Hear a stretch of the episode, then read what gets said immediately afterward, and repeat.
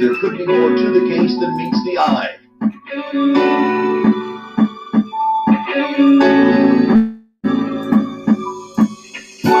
Kiss Spots, start now.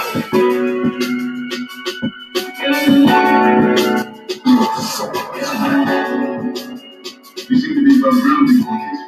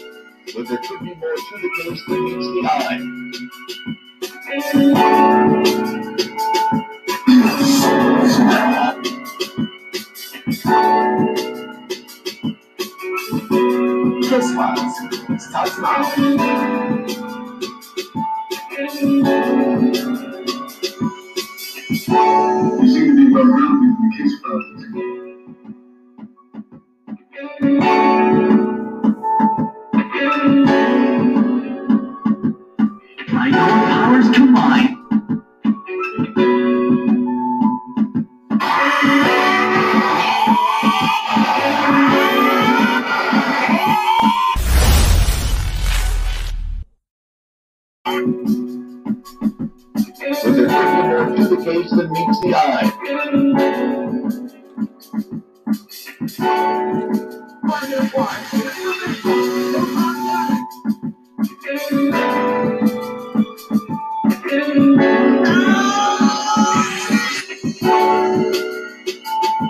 Always winterize your eyes.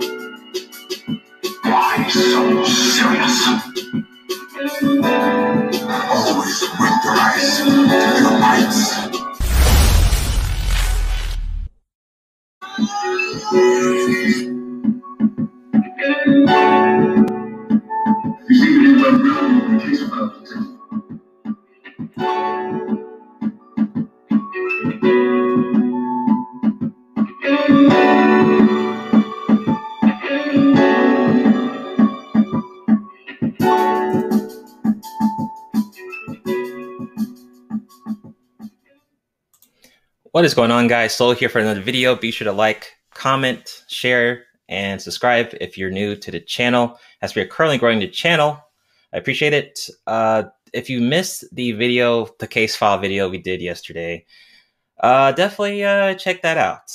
Um, that was really hilarious and funny. I hope you guys are having a good, well, Saturday and a good weekend.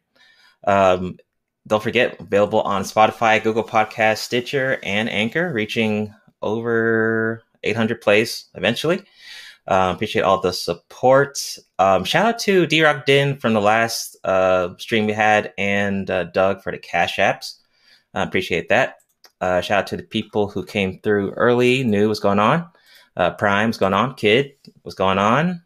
Uh, let's see. Oh, Black Man being brutally honest. What's up? Uh, check your email. I definitely did uh, hit you up with the email. Leo, fellow uh, uh nerd niggas out here. Uh, Lando, what's going on? Charlotte in the house. God. Okay, Lando. Uh, what's going on? Scary day what's going on? What's going on? Uh, appreciate you guys coming through early on this uh, morning or afternoon, based on what time you're you're where you're located. Um, we're here with Edward Anderson, aka I always call him uh, Long Wind Jutsu. Uh, I always poke fun of him, but I think he knows I'm just I'd be messing around. Uh, we were supposed to do this uh, actually for a while, so I'm glad we were finally able to set this up. This is his first time, I think, on my channel, one to one to one. So, uh, Edward, what's going on, man? Appreciate you coming through. Yeah, nothing much, man. You know, it's you know, like I said, you got a real interesting channel, real interesting content selection. So I'm doing good. I'm I'm ready for this interview and ready for these questions, man. It's been a minute since I've done an interview because I typically don't do interviews. Um, and that's not because I don't like to do interviews. It's just my channel was more like a vlog, so I kind of took the opportunity to kind of change it up a little bit, starting with this. So very hey, excited. That's what's up, man. Uh, so my first question, man, is uh, what made you start your YouTube channel? So I came to YouTube a pretty interesting way. As far as mm-hmm. what had me start in this space was I was on I was on, I'll say, a YouTuber, a 1.0 channel. Kind of got introduced to the manosphere in a real interesting way, but we'll start it at BGS Igmore's channel. So basically, I found BGS Igmore's channel about 2015, although I've been in other places in the older version of Manosphere 4. But I was on his eight hour hangouts a lot. You know, I was doing Uber and some other stuff, as well as some other stuff. So I would be mm-hmm. around for all his eight hour hangouts. We call them the Coliseum hangouts. And pretty much that's how I kind of got known and then between his subscribers and like O'Shea subscribers, and I'd even argue a little bit of Angry Man subscribers, I decided to create my own channel. Part of it is because it gave me an outlet to kind of put out my thoughts because you can only do so much when there's other people um, they need to obviously get in on the conversation as well.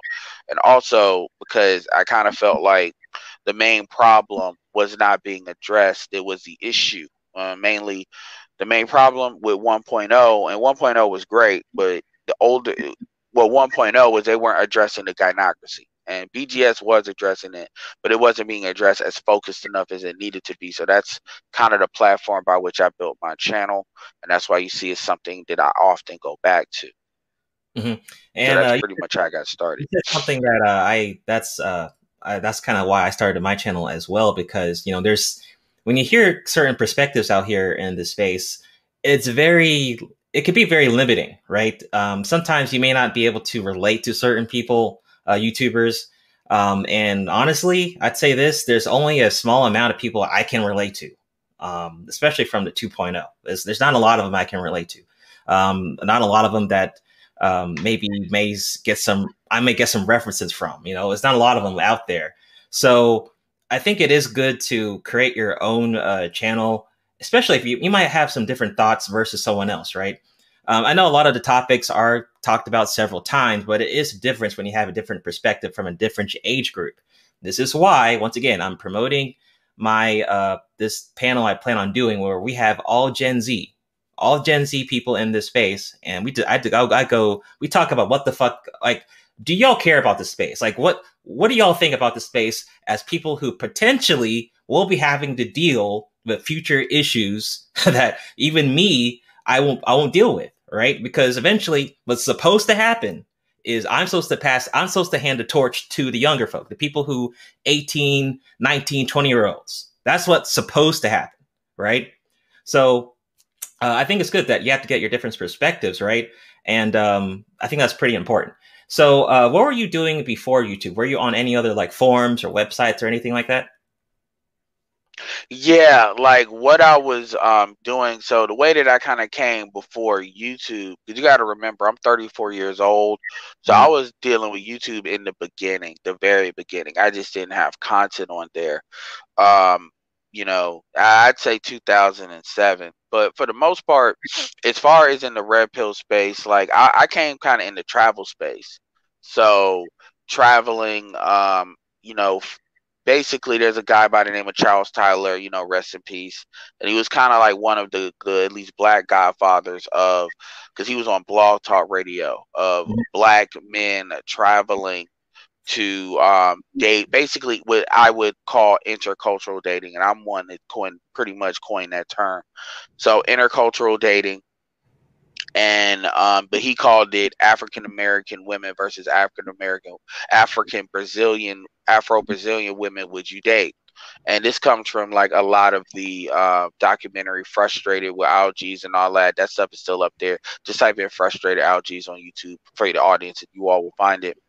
And pretty much that spurned um, kind of a lot of the precursors to like the blog, the blog talk radio and stuff like that. And even before that, I was on um, a lot of travel websites, um, the travel and stuff like that. So that's kind of where I come from with it because I've always been entrepreneurial and um, yeah, direct sales is kind of what I've gotten involved into.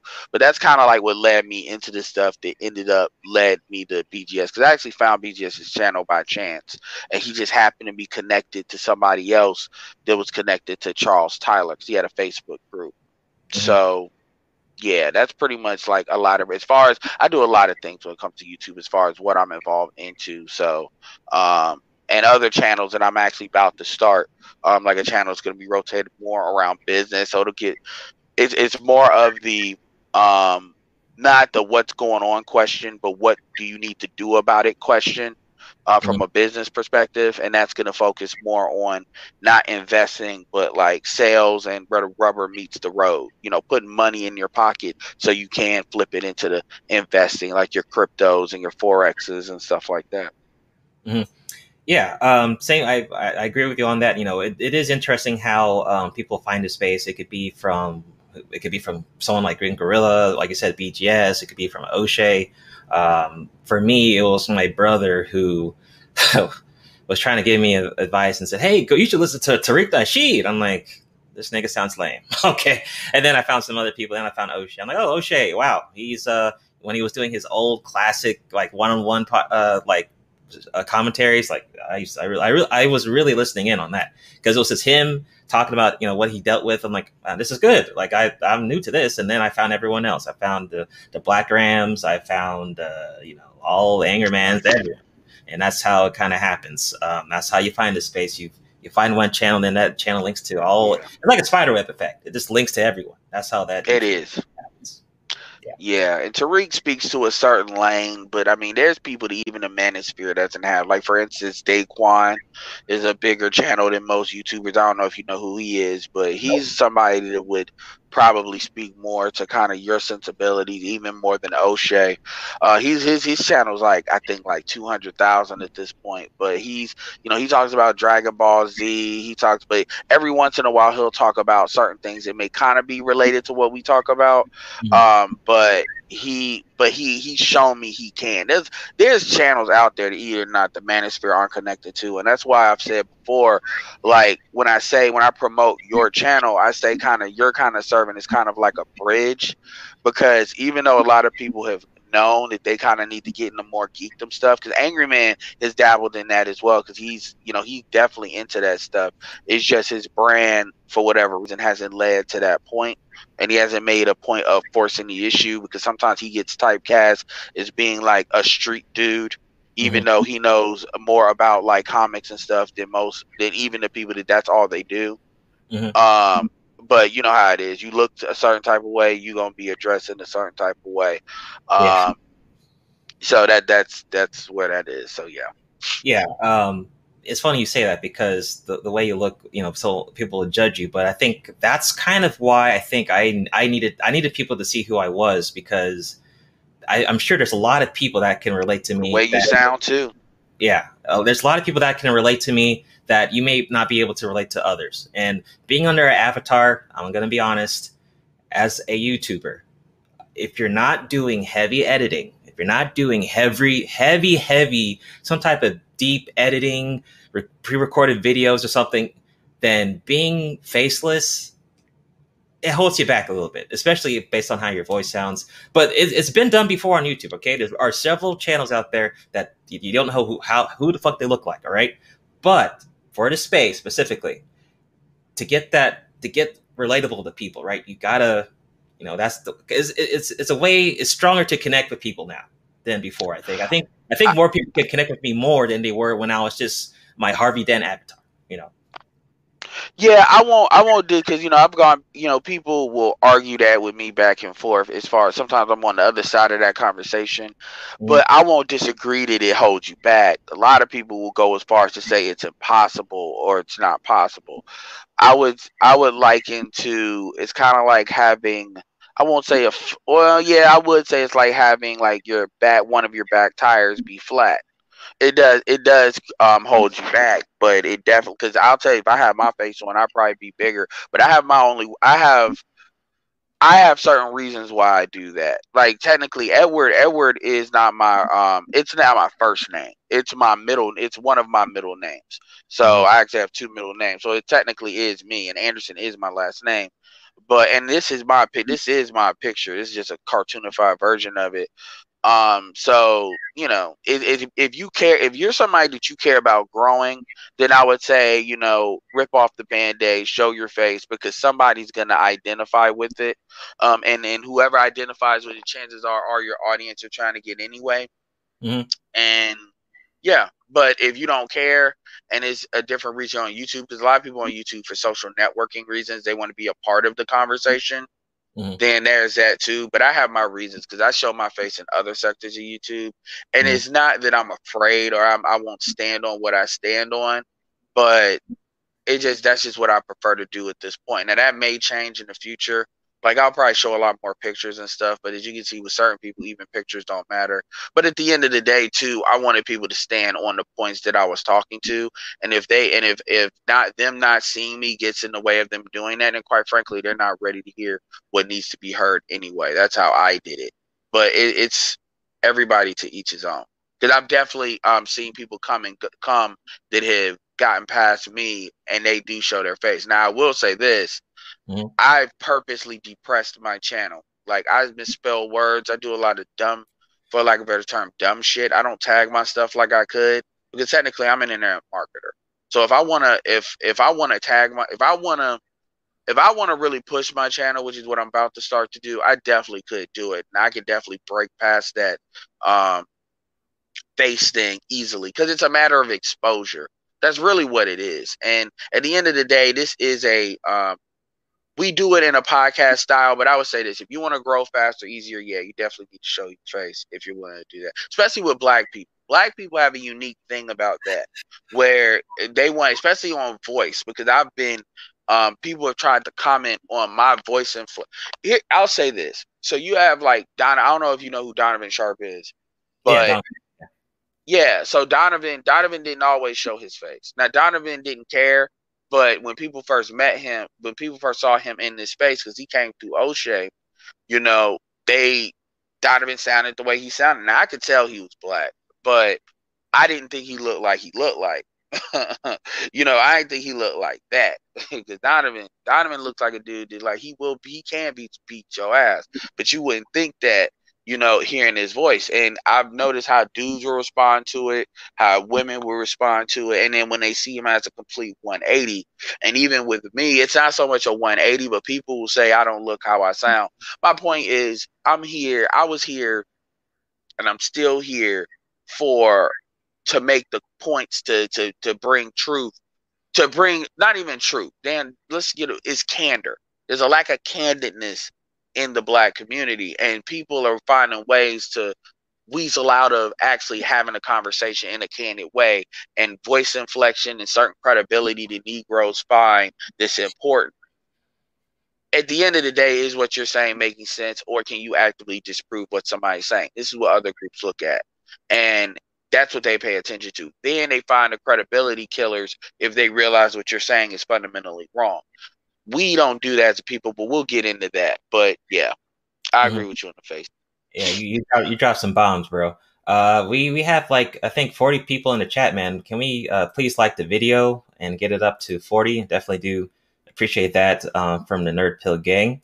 Uh, what's going on, Ike, uh, fellow Niger brother? What's going on, Ike? Uh, I will be on his channel on December twenty first, and I'll be on Red Sings of Blues channel tomorrow. So look out for that. Yeah, I So uh, you mentioned some interesting things. First of all, you mentioned kind of the uh, being able to talk about uh, thinking men like issues versus then uh, uh, then the next day talking about Dragon Ball Z the next. Um, I think that um, the reason why um, Nerd Pill even exists, right? Because there are a lot of, I mean, a lot of black men here who uh, are into pop culture. I mean, pop culture is a global thing. It's a thing that's very mainstream. I mean, um, Star Wars references, Pokemon references, Dragon Ball Z references, you know, Angry Man. uh, I- There's th- these things are very common, right? And um, like I said, when I was on Bernard's uh, Riley's channel, there was a time where I had I said something about Pokemon, and it's like I don't know if it's because his audience was older, but some of his audience didn't Yeah. know what I was talking about, and to me that was like, for, okay, keep this in mind. old. I don't know if you I told you, but I was in the anime community before on YouTube long years ago, right? Um, and back then, I was I was showing my face all the time. You know, I was showing my face all the time. But I had said a Pokemon reference, and people didn't understand it, and that kind of like that was troubling to me. I'm like, really? Like you? But Yeah, you guys, his, his audience are older. Like, yeah, yeah, that's what So that you is. guys- they're they're millennials and Gen X. yeah. But you guys say all these nerdy references in the chat. I I be I be subscribed to other channels. I see all the references in the world in the chats. I'm like, okay, wait, y'all definitely know what I'm talking about.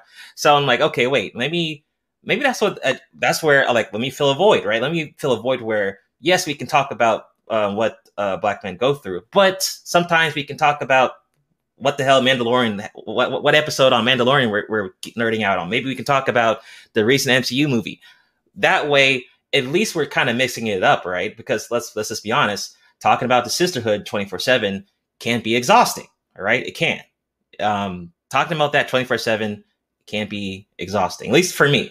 Um, so that kind of allows me to recharge. Okay, okay, uh, we can talk about the video game awards. Oh, look, something came out. The PS5 came out. Let's talk about the PS5, and then we can go back and talk about what other issues we're dealing with. So I think that now I don't. Uh, there, like you said, I don't know if there's a lot of people doing that. Um, so There's I- not. my channel is kind of a experiment, right? Um, but um, that's why it's like the my direction is I don't have really a model to look at. I really don't. Um, I'm just kind of like so what I'm doing right now is just full experiment. Um, but so far, Yeah. Like you're delving into the hour side of it more than what more like there's channels I could show you to talk about it, but they still they don't do exactly what you do. Like like um, Amazing Lucas doesn't won't delve into what we're talking. He does more. He he's like the closest I can really tell. He, him and it's another dude too. It's like the closest that could be a model, but they don't. They keep it real general. Um, but they they stay more. Yeah, they're kind of close, but they don't merge it as well as much as what you do. But they do do it very very very very close to it. Um, um, Amazing Lucas is like a 200 um, k channel, and he keeps it more on trending news. As far as the anime thing, you know, there's different levels to anime and geekdom because geekdom is not the same necessarily as anime. Anime is kind of a sub of that. And I Mhm. know channels like Heavenly Controller and um, Yeah. the couple of channels that delve in that, but Yeah. but I, I can't tell you a whole list of those channels like that. Um, so there's a difference between the comics and then the anime stuff. And see, people just outside of that wouldn't really know that. So when you deal with the deep anime, even though Pokemon, Pokemon, I could I could Star Wars is more mainstream and it's been mainstream. You know, mm. X Men and stuff is mainstream. So when you start, and even Pokemon technically should be, But a lot of black people weren't doing Pokemon like that. Versus Dragon Ball Z is something that a lot of black men are starting to come out and say they dealt with. Even dudes that were former street dudes, they they at least know what it is, or they kind of got back into it as it kind of reemerged. But yeah, I would have been surprised.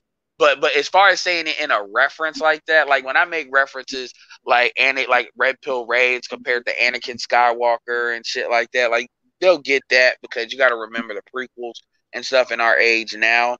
Mhm. Um, but yeah, I I might not get a Pokemon reference if it's too deep because the the Pokemon I, I dealt with was like the original version, and then Mhm. as it's gotten and maybe once it got to silver past silver and gold, um, past gold, I really yeah, other than what I'm gonna see on Netflix or the movie that just came out. So I could kind of see them doing that. That's another thing too. When we look at our analytics, it doesn't skew young. Like we was actually surprised. Like most of my the vast majority of people that listen to me are either my age, meaning they're in that 25 to 34 category. They're they're like in the next bracket, and Mhm. then it drops in the bracket below. So I don't have a lot of people listening to me.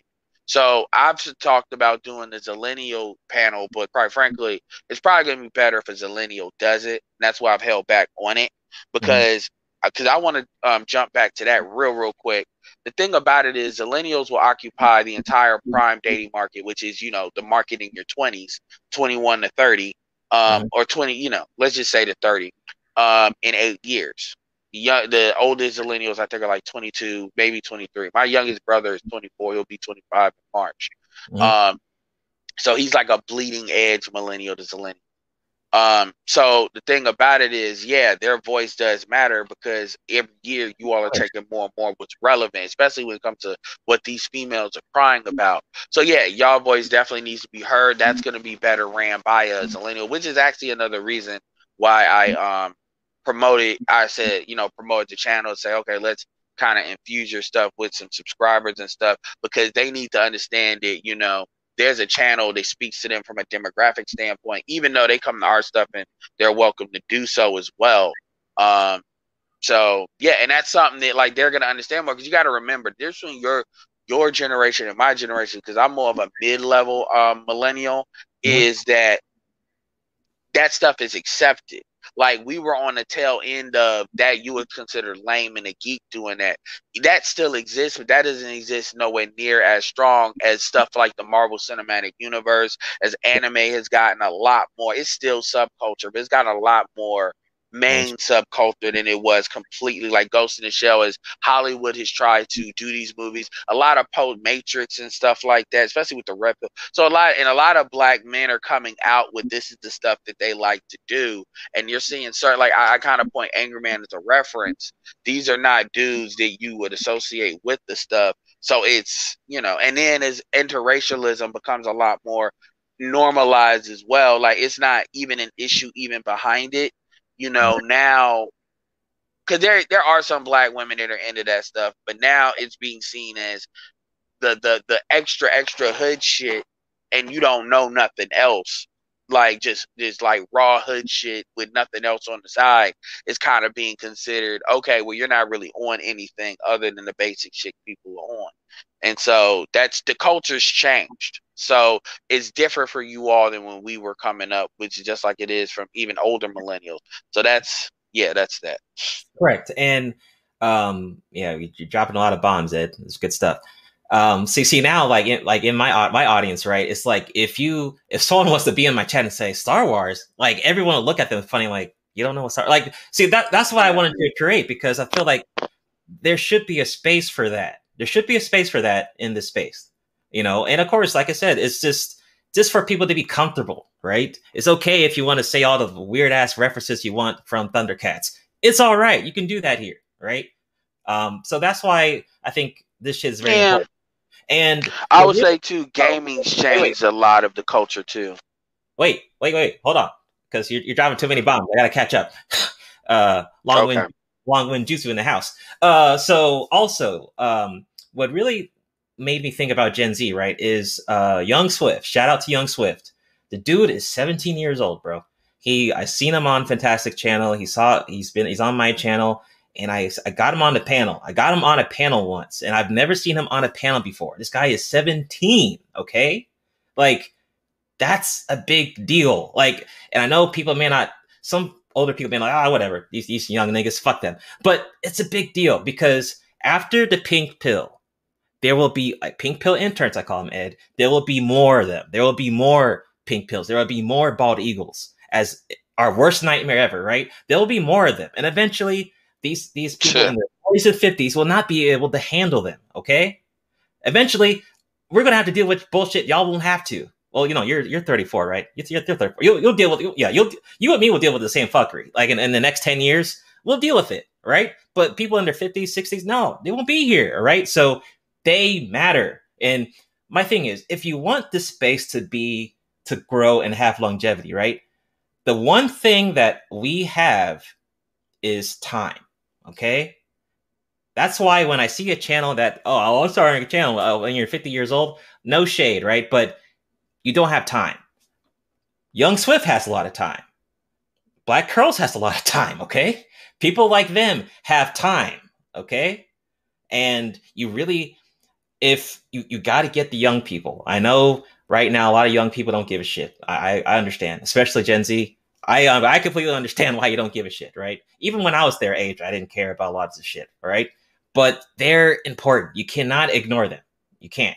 And see, that's the benefit that the other communities on YouTube have, the gaming community, because gaming's fucking mainstream. Young people, oh, young people are making channels at like 15 now. Okay, there's you got people making making their PCs, building channels at the age of 15, bro.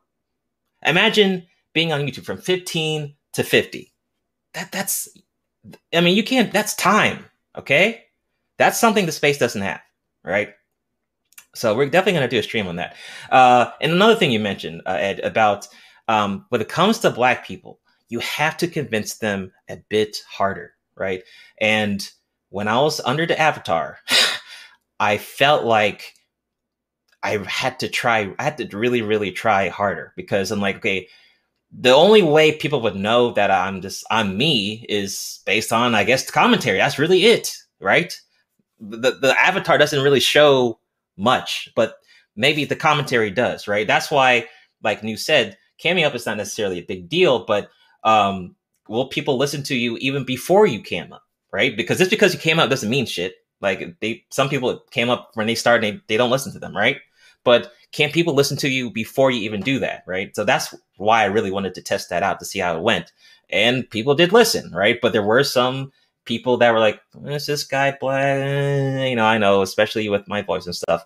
But um, you know, that that's something to consider. But it is it is harder to convince black people, and we're talking about this in general, right? It, it it's harder. It, it is, and it sucks that it does because I'll say this, and let me know if I'm wrong on this, Ed. When it comes to this proper YouTube, white YouTube versus black YouTube, right?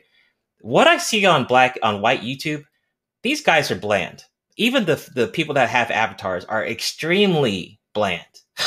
they're not when it comes to entertainment, when it comes to being funny, when it comes to other this, they're just not there, right? But they all sound the same, especially the big YouTubers. They're doing the same setup, same stuff, but they all get the support. And when it comes to black YouTube, you have to try maybe 10 times harder to convince them like hey i'm actually i'm trying to do this i'm trying to grow the channel i'm trying to be a legit youtuber. You have to really try hard. Um, do you think i'm right on that or what do you think about that?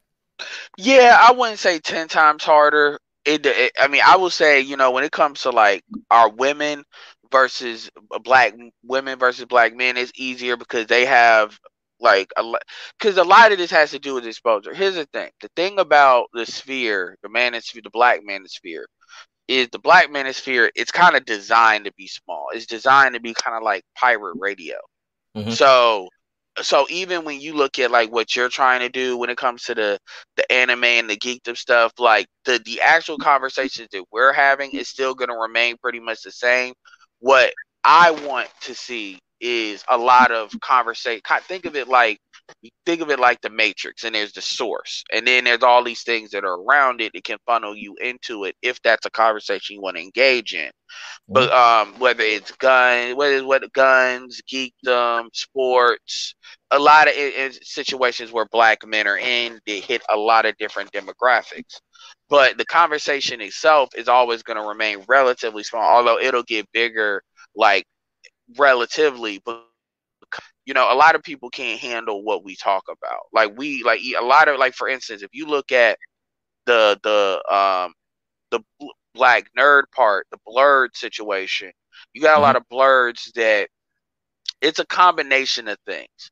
On the one hand, I know how the community is. Look, looking at the black community from a cultural standpoint, I understand if you don't, and I'm more of a hybrid, meaning I can jump in a lot of different worlds and be comfortable in it.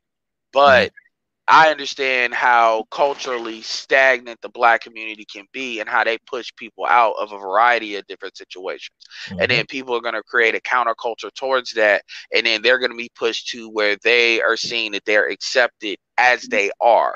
So I get, so when I come across a lot of blerd Facebook groups in particular. YouTube is a little bit is better about it. I gotta say that the YouTube blerd community is much better about it.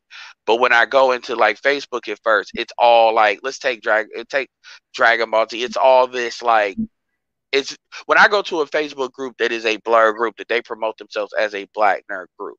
I mm-hmm. expect to see things like icon and black stuff. Now you can obviously the mainstream is the mainstream, so you can see everything. But I do expect conversations that will also house what may be niche to us, as well as the mainstream stuff. I get that, but when I see it's just nothing but a fanboy of the mainstream stuff, and then it's like I don't see the us in it, I tend to get disappointed. And like I said, fa- uh, YouTube is a lot has been a lot better about that. I don't know if that's an evolution of it or that's just how it came to be. But I also understand the counterculture part of it too. Another thing to go back to is what you said about the time. These guys, these older guys, they have wisdom they can give, and because obviously they have to put their stuff in the in the um, information marketplace, and it's either accepted or not. Mhm. But what I will also say too is the advantage that the Zillennials have. That's one comment real quick on that. The advantage that the Zillennials have is again the market's different. What the women are did, what you all, what the women are facing is completely different than what um, millennial women are facing because you all are a lot more on the same page as to this is who I am, no fucks given.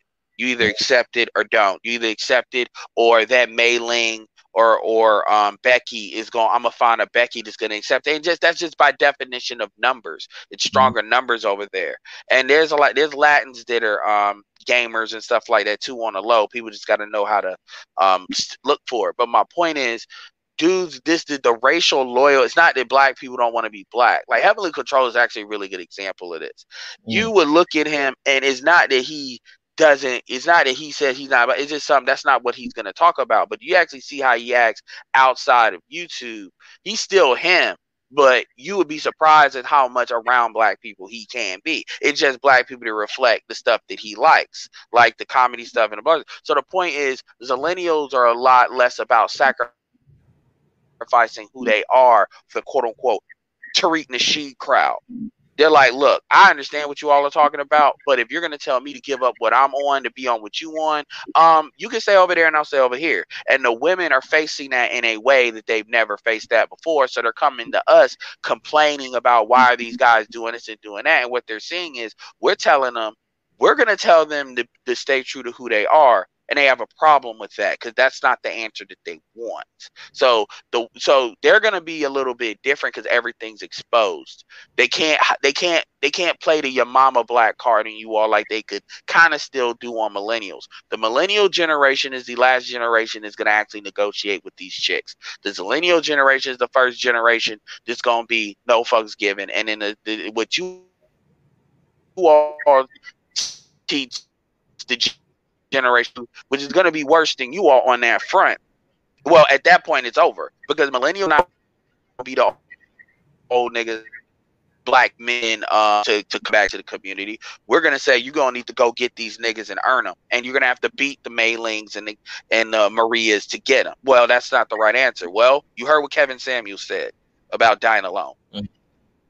That's what Mhm. we gonna say. So, um, yeah, man, you you you, you dropping I know bombs. I said a lot. Dropping bombs.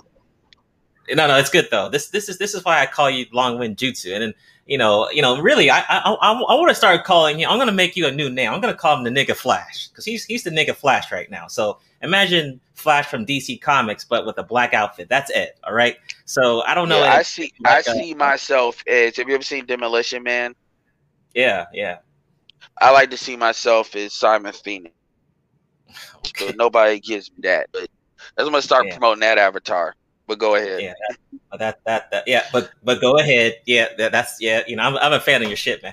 Uh, but uh, yeah, man. Um, it, it's so true. Uh, Gen Z don't give a flying galaxy fuck about shit. And that's a good thing. Even and it's good. Even with millennials, right? I would say there's a percent of us that probably still care, but there are a percent of us that just don't give a shit. But Gen Z, because like I said, man, these young Gen Z people are seeing these red pill shit. They're seeing the information that not just everyone's giving out into space at an early age. Okay, we, I make the joke about pink pill interns, right? But then, dude, we have manosphere interns and shit. We have people like youngster, young, uh, uh, young Swift at 17 getting the information at 17. That's a pretty big deal. Okay, I mean, before they even go to college, It man, goes as early as like 15 and 14. I've had people come to my stuff and say they found a manosphere when they were 15 years old. So they were in ninth grade. Yeah, so you're talking about even bring it lower, 15 years old. You're getting this information at 15. By the time you're even 30, you're you're pretty much already set. You're already set. Like you thought, know what these chicks are doing in high school. So I can Yeah. only imagine if I would have got this context when. And then you got to add to social media is nothing like when I was in high school. You got MySpace and everybody didn't have a computer. Now everybody has a phone. All this TikTok bullshit. These chicks, they know when they get 18, they could. It ain't. I ain't even gonna get on OnlyFans shit. They know they because you know. And then when you understand how that's structured around schools, they're like a thousand people, give or take. The environment is so different. Ahead. So uh, my next question, uh, yeah, you obviously you don't have a specific YouTube name. You just kind of go by Edward Anderson. Is there a reason why you didn't choose some type of specific YouTube name or anything like that? And is it? Oh, go ahead, go ahead. I want you to answer that question. No, no. Well, you know, like the avatar I that I had at first was the Morpheus avatar for the Matrix. Mhm. Um, and there's a multiple meanings for that. It's not just because you know he was the people that unred pilled people, and that I like, you know, Laurence Fishburne. It was also that you know Morpheus was he was still working for the system just in a different way. So it also serves as a reminder. That's something I didn't talk about late. I didn't talk about until recently. But um no, I just said I'm gonna pick something and I'm gonna do my name because the thing about YouTube is I can always change it up if I want to be in different groups. This is what I wanted to do in this space. I have a Facebook that's specific for this space. When I jump into um, other like more business, I use my first name, which is Alan, which I've taken a lot of my YouTube infrastructure down there, and I'm about to rebuild that back up. Um, so that's where I'll probably show my face a lot more and stuff like that. Ultimately, because somebody asked me what did I ultimately want to do with YouTube, because I use YouTube more of a marketing tool than anything. In this space, I use it more like a social network, and uh, but generally I use it like a marketing tool. But ultimately, if somebody were to say, "What is a YouTube channel that I want to have?" It's probably going to be more of a lifestyle slash business channel, akin to what's called shout out to Freedom Influencer and Refusing to Settle. It'll be something like that. And that's probably something that I'll start to bring more into this space, which is more motivational type stuff, because that's something that's very masculine. There's a lot of motivational channels. Um, it does a lot of good stuff. But yeah, it, it's really no real reason. I just, that just is what it is. I, I didn't, I didn't, because I, I didn't really even put much thought into it. And even when I create YouTube names, I don't because I look at uh, uh, usernames as a brand. So if I decide to do something different, it will be like completely branded up and down, domains and all. But Mhm. I just never thought about it like that. I just didn't. I just said, let me do the Morpheus icon, and people know what that is, and then let me do um, Edward Anderson and tie it to that. I got you. Uh, for the people in the chat, uh, if you guys are new, be sure to subscribe, like the video, and share it. Uh, shout out to uh, Bernard Riley. I think he shared my video. Appreciate it, bro. Shout out to uh, GC, man. Appreciate you being here, uh, Pitmaster. And no problem, youngster. Um, shout out to all the young folks out there. Um, definitely like the video. Appreciate that. And if you are new and you haven't subscribed to Ed, definitely check it out. He has a channel in my his channel is in the description, so definitely check out uh, Ed. He's a good, uh, really strong supporter of the Nerd Pill. He uh, shares a lot of my videos. I don't have to say anything; he just does it on his own. Uh, so I really appreciate that. Um, so, based on like years, how many, how long have you been in the manosphere? You think? And also, when once you answer that question, um, you also mentioned you've been in other spaces, but how long have you been in the manosphere? I mean, I'd say since 2012. Okay. BGS was 2015, so that's the manosphere as you know it today. Mm-hmm. But before the manosphere, there was Blog Talk Radio. So I would say 2012. Mm-hmm. So co- comparing uh, when you first uh, saw the space till now, what do you think? I mean, the best way to look at it is you have before 1.0. Well, well, there's there's the the forums as well that I wasn't really privy to, so there's that. But like you got the Blog Talk Radio, which is a lot more heavier. Then you've got one uh, 1.0, which is really 2011, 2012. Then you've got really 2.0, which really kind of started in 2015. Then you've got like 3.0, which I would argue started in 2000, let's say 18. Um, um, so really, I mean, it's it's been a good change. You know, some people that are more loyal to 1.0 will say it was all about black male empowerment, and then it's gotten into a lot of other things. Like it's not really apparent to what it was, but things evolve. I don't, I'm not in that camp. I'm in that camp. It was a necessary evolution.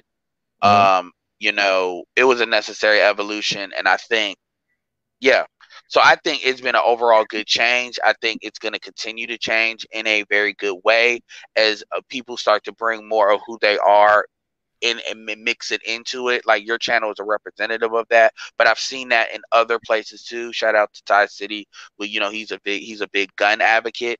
And mm-hmm. that's kind of where you need to be because at the end of the day, we have a big enough library that we archive it.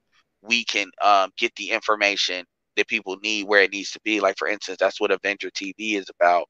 That's a website that's owned outside of YouTube. So we need to archive the content. We need to start forcing the content over there. So if it gets deleted on YouTube, people can find a place to get it.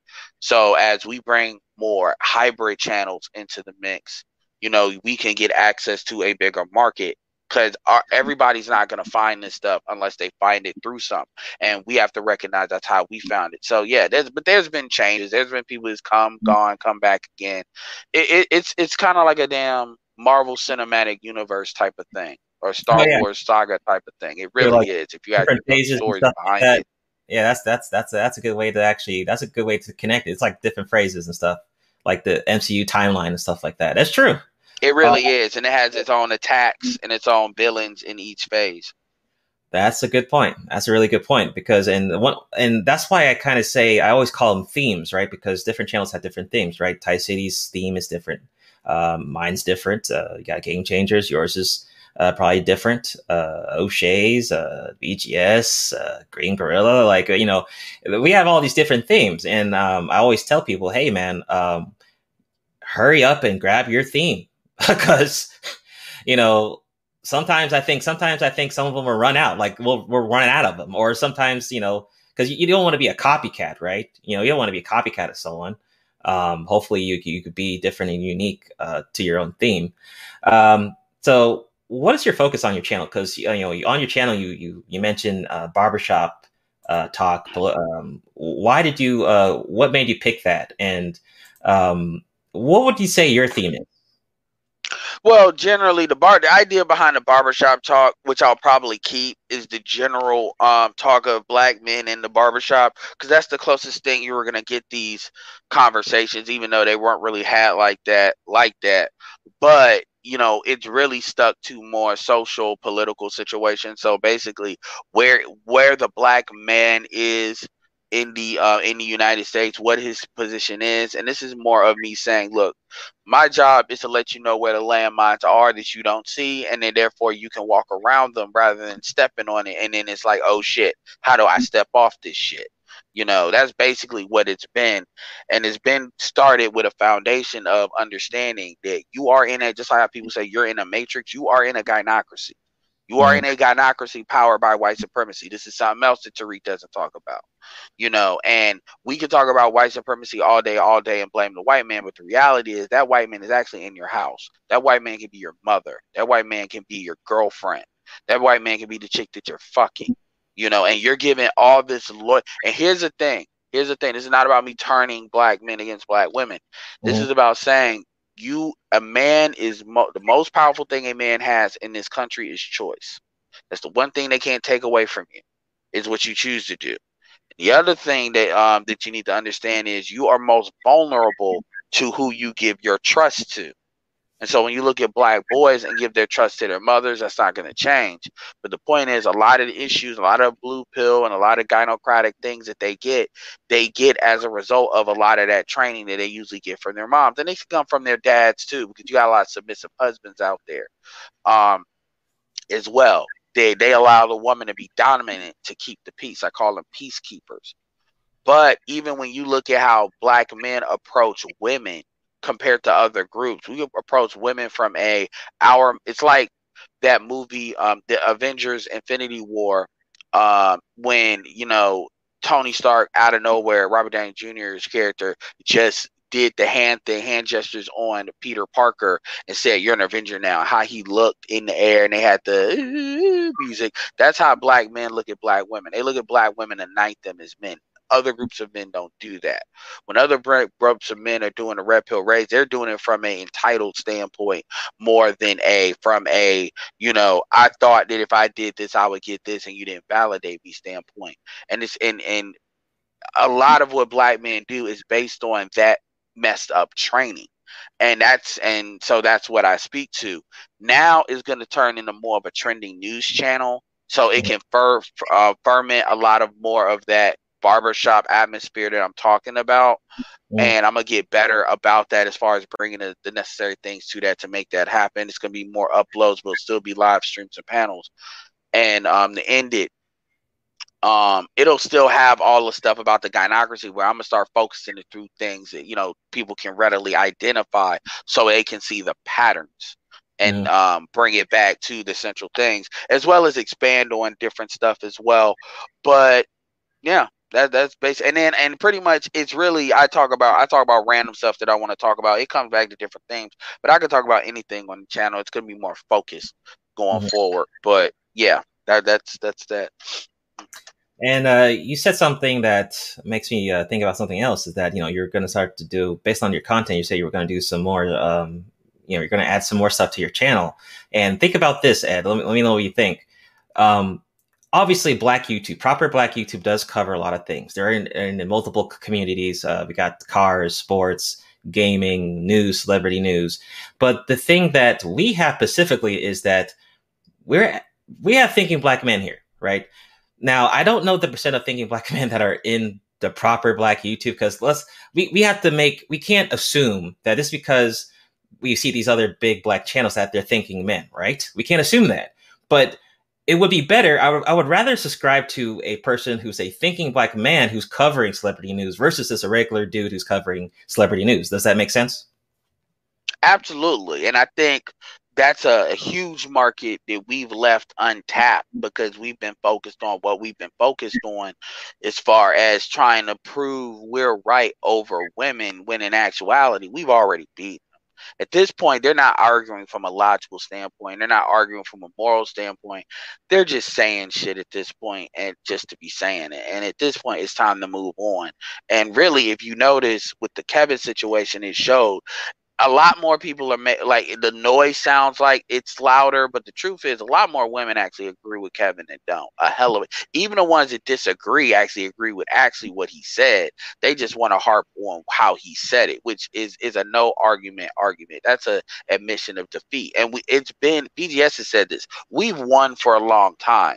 And we're starting to cannibalize each other because a lot of these guys don't really know how to grow out outside of the um, market that's already in the manosphere. Mhm. Um, which can get you to five, maybe even ten thousand. Well, five thousand, and then outside of that, you got to start to bring other people in in order to kind of tap into the rest of it. Mhm. So that red pill gossip, I hate calling it tea because that's a female thing. Um, um, I, we need to come up with a masculine term for it. But basically, the red pill trending news, even a lot of females appreciate would appreciate that that perspective and that's why they I see them listening to people like Jada Black and others, um, because they don't get that. They get an echo chamber, and a lot of and there's a lot of dudes over there too that are in those echo chambers that they know that shit is not right, but they don't really know what our space is. So it's a huge market for that alone. But there's other markets too. Yeah. Um, okay. So uh, shout out to uh, Cool Jet. What's going on, bro? Good to see you, man. Don Calypso. What's going on, bro? I'm gonna have to give you some pushback on that, Ed. Um, you said that we won, um, but to me, we have we're still taking L's, and I'll and I'll say why. Because to me, like I said, the Pink Pill and all these other channels, they can have they have their interns ready. Okay, we all. I mean, they're they're Windows XP. All right, shout out to the Windows XP um, people out there. They have Windows XP broads. Okay, all right, right. So there's there's they have interns ready to take over their stuff. Okay, they have interns ready. You know, their channel sizes are this massive 30K and up, 40, 50K, 100K. Yeah, I mean, course. we don't have that, Ed. So to me, we're still taking L's here. They're still getting the bag, When, dragging us. Well, it depends on how you define winning is, and I'm not gonna be like do some like pseudo accounting or anything, some bullshit accounting. But we, the manosphere, has never been looked. Here's the thing: our in, our influence is beyond our subscriber numbers because when you look at, first of all, women are on black women in particular on YouTube a hell of a lot more let me say it this way: the reason why the white boys do better is because they have more numbers to pull from of readily identifiable people. That's one. Then Mhm. you got to add in the fact that a lot of this talk show, this goes all the way back to the 1990s talk show circuit, Ricki Lake, Montel Williams, all Oprah, all that stuff. Then you got to fil- filter into the the gossip blogs, all these blogs. Women deal in gossip, men typically don't. Like if you look at the sports channels, men are going to be a lot bigger there, and so women are on social media black women on social media more than other than any other demographic. They consume television more than any other demographic. Mm-hmm. So it's going to be natural that and then women identify with other women and then it's obviously social media. So the social part women tend to do more and they're more vain when it comes to visual medium. So really when this is true on instagram as well. So when you look at like this type of conversation, women crying about colorism, interracialism, all of that, that stuff is just gonna naturally, by definition, have bigger numbers. So by bigger numbers, that's gonna I, that's gonna get what that's gonna get. This is why a lot of the conversation is geared the way it's geared because there's economics behind it. There's incentives to say and do certain things, irregardless if it's actually accurate, if it's actually beneficial. So when you look at well how we rate winning, we're looking at it beyond just YouTube. And this is Mhm. why I talked about before. Eight years, the the Zillennial, and, and it doesn't have to wait till eight years. Each year the Zillennials get older is going to take up more and more of that market. And a woman's sexual marketplace value is obviously based on the wall. Their biggest peak is in their twenties, which means these these uh, which means a lot of the stuff these women complain about, they're not getting solutions. They're not getting men. They're not getting um, the white men. Like for instance, take the pink pill stuff. You you, you you're staying on that, and that's cool. Keratin's been around like SWP. SWP covered Keratin years ago, so we we're very aware who Keratin is, what her daughter is, all that. We that's been covered for like almost eight years now, and mm-hmm. her stuff has always been relatively big because she's speaking to that interracialism that a lot of black women fantasize about. Black women don't listen to Keratin to get a white man; they listen to Keratin to live vicariously through her. And that's always going to be the case. And there's always going to be women that come up to be able to take advantage of that. Mm. But the truth is, I'm not judging that by how big Keratin is. I'm judging that by that's and my goal is not to keep white men from black women. If black white men want to come get black women, I'm gonna give I'm gonna throw black women at them. Like that's my thing is find your find another store. And I'd rather black women go be happy than black women blame black men. So let me be very clear about that. But the the zillennials are these millennials don't even have the pretext of being able to hop the fence like that. The ones that act right will have those options. The ones that don't won't. So they're not winning. They may be getting promotion. They may be have a YouTube channel, but you got a whole bunch of bitter females that are going to start to get angrier and angrier as they start to realize again the millennials are not playing the same game, and the younger millennials are not really playing either. And a lot of the dudes that were negotiating and negotiating. So by definition, their outcomes are not what they want. Versus black men are ex- are experimenting with their options, whether it's going overseas, whether which is not as much as people want to say, which is interracial dating, which is people like you that are more comfortable being who they are. The very fact that you could even come into this space and feel comfortable doing a YouTube channel, showing your face, and and not really be afraid of what somebody thinks of you, and if you see that a lot more, that by definition is a win because the black because sisters for the most part are being what they think they need to be versus black men more and more are being who they are and being unapologetic by that. So and by the way bgs will tell you this too. And by the way bgs says white supremacy is over as well. It's just that white people don't know it yet. So a lot of what i'm saying on that front is coming from him as well. And i've argued those points too. But just to give you the source as to where that's coming from. And, and, and another thing too is the women for the most part leave us alone they leave us alone not because they're bigger, because they know they can't win. And Kevin Samuels is like the first example of him meeting them on their turf. And now they just can't they can't ignore it because now they see him as a sign that the shit might start to explode or at least the conversations might explode. And they're very in fear of that because they know that we exposed them the first time. That's why Karen had to run and get that millionaire. And she's talking about she's gonna get a black dude. She's a liar. I'll be very surprised if she does that. Yeah go ahead. so, um true. She did say uh some people in the, the audience told me that uh she plans on getting a black man uh do one on one. That's gonna I'm be a holder to that shit. I'm a Wow. holder to it. I'm because I think she's lying. that, but- that'd be quite quite quite fun. But um, okay, true, valid. Uh, now I'm- I'm not saying we all we're just taking L's on all fields, right? We are getting some W's. I think the W, like you mentioned, is the young young guys, the Gen Z, the people who are 17. Once again, shout out to the the young people, uh, the black curls of the I, space. I, I, I definitely not trying to cut you off your show, but I got a question because maybe I didn't understand it correctly. What these new pink pillars that you're these potential new pink pillars because I believe they exist. yes, What is it that you think they can do that like Karazin couldn't do? no my what what they will do is like i said it's making the making that message continue and have longevity like it will never end that that's my point It They- won't. It's never gonna end. yeah they will continue to get the bag um regardless even after she leaves because you know she's a windows uh xp uh broad you know so she'll But- definitely uh, you know I mean, she's not going to be doing content on a wheelchair, right? We covered this before on the last video. These broads are not going to be doing content at the nursing home Well- doing waffles, all right? Eventually, their interns will grow and they'll start doing stuff. And maybe they're already growing, right? But what I'm saying is that, yes, okay, we got uh, Kevin, he's doing his thing, right? But thinking black men need to cover other communities. We need to we need to have we need to have more of them. We need to have we need more of those big big big channels. All right, that's what we need because, like I said, the sisterhood and Whirlers, they have like tons of them, like just tons. Like if one person goes down, I mean, they have tons of channels, right? Well, that's because of the market. Again, like women, this, this is also why black women don't have any wealth because they spend it all. Like black women view where they view in the community in, in the in the American society by what's on television. You got to think black women represent. They're only like six percent of the population, but they're a much bigger representation of what you see on TV. Even Latin women complain about that. So the mm-hmm. thing about it is they are on they they front loaded more because that's what their where their identity is. So that it's never going to go away. Yeah. the thing about it is you have to like as far as getting the bag only mm-hmm. like a couple of females are getting the bag relatively speaking. I'll give you an example. A lot of mm-hmm. people would think OnlyFans, a lot of women in general we're not even just talking about black women i'm talking about women in general getting the bag. Did you know i got a question for you. How mm-hmm. much money do you think it takes to be in the top 50% of OnlyFans?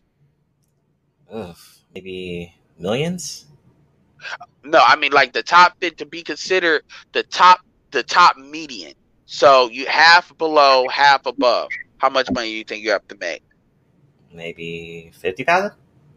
A hundred dollars.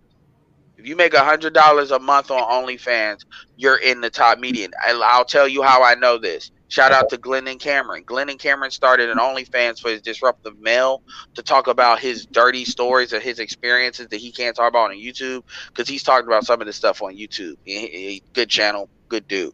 Um, he he made a hundred um and five dollars on a five dollar OnlyFans just doing audios, and he um and he's in the top fifty percent. That's what OnlyFans said. So so that's how he knows. Mhm. So nobody would have believed that. So the thing is, it's only a small amount of women. I call it the Kardashian effect. It's only a small amount of women that are getting the bag. If they want to get some BS YouTube money, they they they can have at it. But the vast majority of people, they're living vicariously through Kerosene, and the reality is they're not getting those results. So all they're doing is wasting their time, just like with Derek Jackson. So I'm not looking at it from the perspective of how many people are on YouTube, because at the I'm looking at where the results going out the environment, and the environment is changing. So even if it's only one channel like Kevin, and to be fair, you've got O'Shea, you've got Angry Man, you've got a lot of channels, mediocre tutorial reviews. Um, if you count Amazing Lucas and you count um Young Ripper, yeah. that's another channel. Um, there's and I and I'm not even trying to do like because Heavenly Control is an anime thing. He's not like what we do. Those Yeah, dudes are more closer to what we do. Yeah, Um, what's uh, uh, Anthony Anthony Spade? Then you got to look at the even though the game dudes are technically managed like well shit. Go, Coach Greg Adams. There are channels now. Is it as many as the females? No, but it'll never be because men are never going to be on social media in the same numbers that the women are. That's just it's structurally, but that doesn't mean that's that's just not how how, we keep score. And it's not we don't keep score because we can't keep score that way. It's because it doesn't matter how many how many how much exposure these women give. At the end of the day, if these chicks are not getting a white man, I measure Kara's success by how many interracial relationships she creates. Which are which are pretty much like in the single digits, if that. And she's been out here eight years. Now you Mhm. compare that to a Kevin Samuels who just threw up a Facebook group and already has like five marriages that are about to happen. And he did that like five months ago and he wasn't even really trying to do that. You know, that that's how I measure stuff. So yeah, they can have the the the the shade rooms and all of that, and we'll get some money off of that. But the truth is that ain't changing their real life. It's just not the audience. So, you know, but we can agree to disagree because only time will tell. Uh, but oh, as far as these pink, these these younger chicks, like I keep saying, these younger chicks, they can play, man. You know as well as I do, these white boys are having sex with these women if they look good, but they're not getting with them like that, despite the media constantly shoving white, um, shoving uh, black women down a white man's throat. That's not changing anything. Just like as effeminate as the media tries to make black men, as long as sports exist, they're not going to be able to do that because sports is what real life is based on, and we see what it is.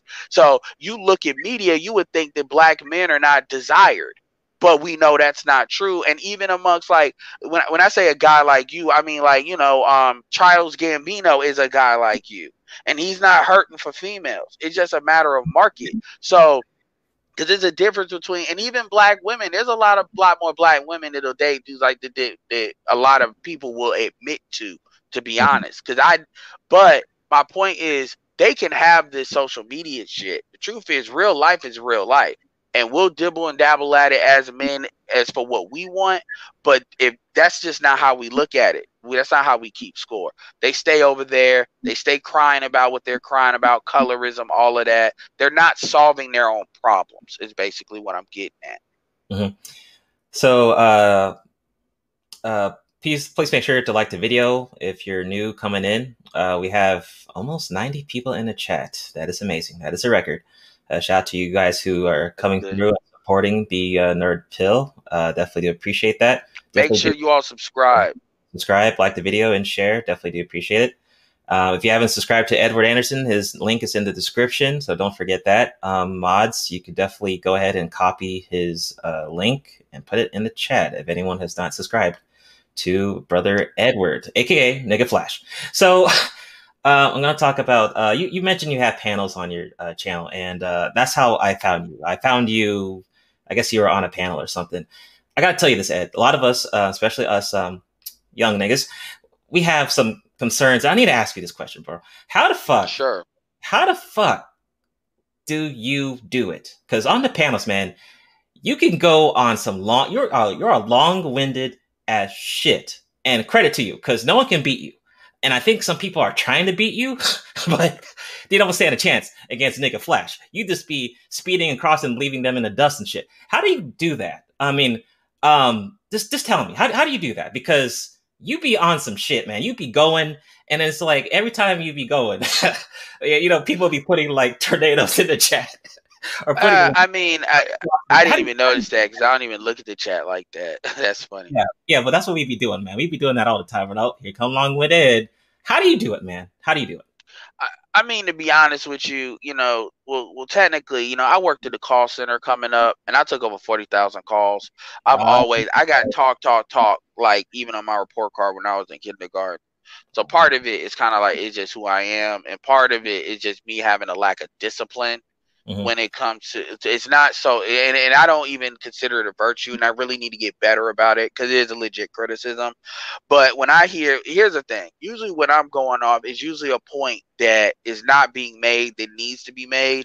It's mm-hmm. usually somebody trying to steer the conversation in in like a direction that's not really they're trying to nuance it. And see here's the thing that annoys me. I hate when black when black people and black men do it too. They do it too when they try to they try to do what I call battle rapping, meaning they try to put make it more of a subjective conversation and an objective conversation.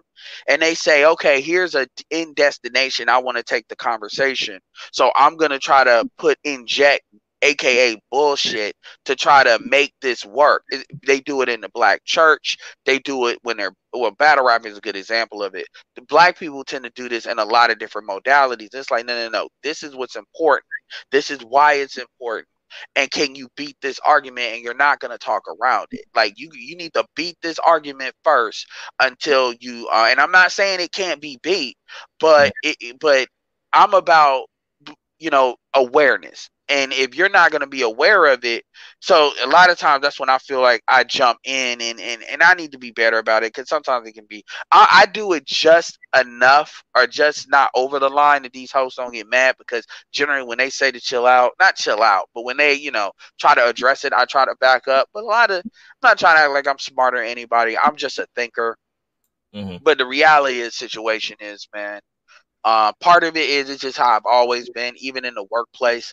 People could tell me, "Look, I need you to talk to these guys about sales for an hour. I'm going to lunch, um, but I, I need so I'll be back." And then they know I could do it.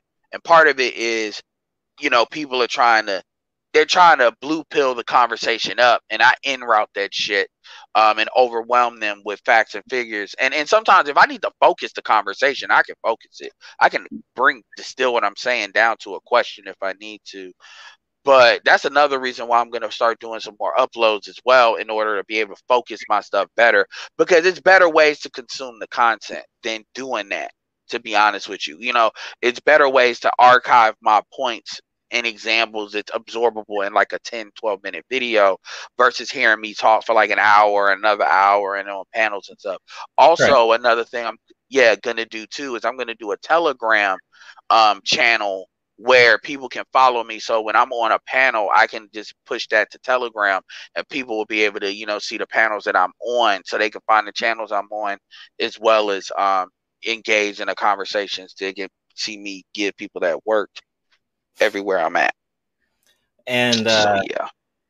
Yeah, yeah, man. That's why you know, like I said, new name. You call him Nigga Flash. That's that's the new name for Ed in the space. So if anyone says Nigga Flash, know that Ed's coming. As soon as Ed comes to the panel, I'm like, oh, let me get it. Let me eat first. that's how it is. I'm like, oh, let me let me do some errands first before this this this dude go in and stuff like that.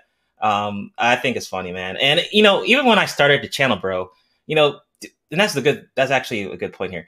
Doing commentary is not necessarily easy right? Okay anyone can get on streamyard and just start running their mouth okay? Anyone can do that. But when we're talking about podcasting commentary commentary is different than just running your mouth okay? There's a difference okay? It was not easy before. Before i could not even do an hour. It was very hard all right?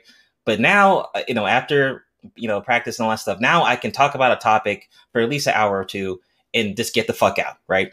That is not hard. Now, now for you, you of course, nigga, flash here, you could probably do that shit, uh, you know, within with, with no with no uh, hardship. But for me, that shit was challenging because I am, you know, shout out to the team introvert niggas in the house, team introvert in the house. Um, and I'm just, I'm yeah, I'm, not introverted.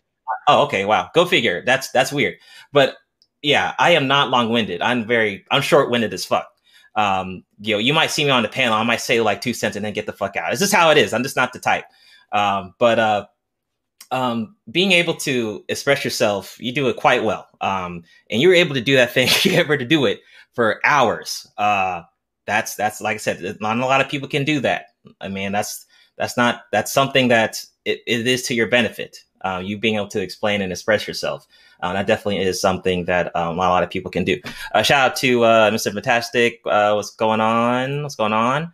Uh, Omega, what's going on? What's going on? Shout out to y'all. Oh, Aegon, what's going on? Sister George, Sister George. Um, now, Ed, what do you think about this? Um, in this space, do you think the audience has more control over the YouTubers? I mean, not more than any in any other space. I mean, I think people do try to give mm-hmm. people what they want, but the truth is, you know, a lot of YouTubers, a lot of YouTubers in this space are pretty much like, "Damn you, I'm gonna do what the fuck I want. You listen to don't listen." I mean, we've had plenty of YouTubers say, "Look, I don't need your fucking money. I'm doing this. I fuck with this person. It is what it is." Like right now, we have this this argument about women in this space. And Fantastic has one opinion. Fantastic kind of represents one school of thought since I see him in the chat. And Ramil represents another school of thought. Ramil's like, no bitches allowed. Fantastic's like, I'm to use that when that benefits me. Mm-hmm. And I understand both sides of it, and both sides of it needs to exist. Um, and that's and and a lot of dudes will try to make dudes say, you know, or make me because I don't have a lot of women on myself. I actually only have two percent female following. Actually, it's one point seven percent. Oh, as my whole fan base, but dudes are still trying to act like, oh, you got a woman on, blah blah blah blah blah, blah, and and I'm like, I, I just had to check people the other day saying, you know, people are gonna run the channels the way they want to run it, and you don't have to listen. And I say that all the time, you know, um, because I'm not, I don't get enough super chats to where I'm married to it, and so I would say no, not anymore. I'd say actually a little bit less. But at the end of the day, man, we know why they're here, and we tend to give them why they're here because they found our stuff based on that they were looking for it. It wasn't like we were advertising it; they were searching for it. So it tends to work. But nah, we don't. We tend to we tend to not talk about shit our people want to talk about. They know why they're here. We know why they're here, and we tend to go that route. Hey man, uh, we uh, Nerd Pill has reached uh, his first 100 viewers. I appreciate you guys coming through. Uh, shout out to uh, Metastic uh, for sharing the video, man. Appreciate that shit. You always be supporting. Uh, this automatic. That's how uh, nerd niggas do. We be doing that shit.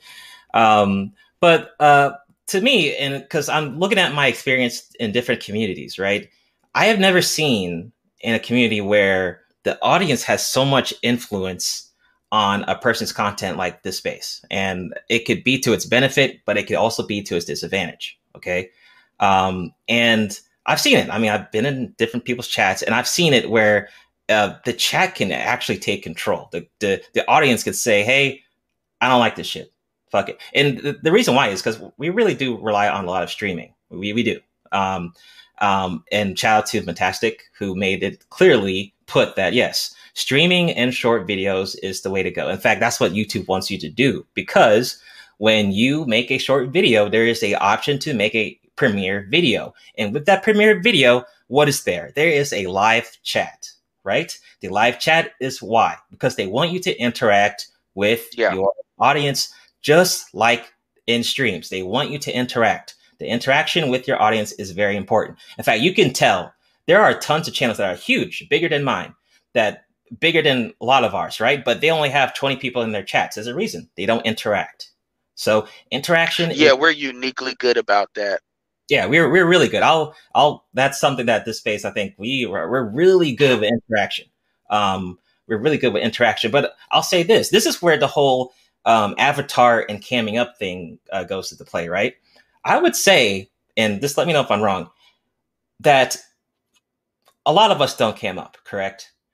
But I think if more people would cam up, I think the interaction would actually increase because then you could see, okay, you can relate more, right? You can relate more. Um, I agree. Think?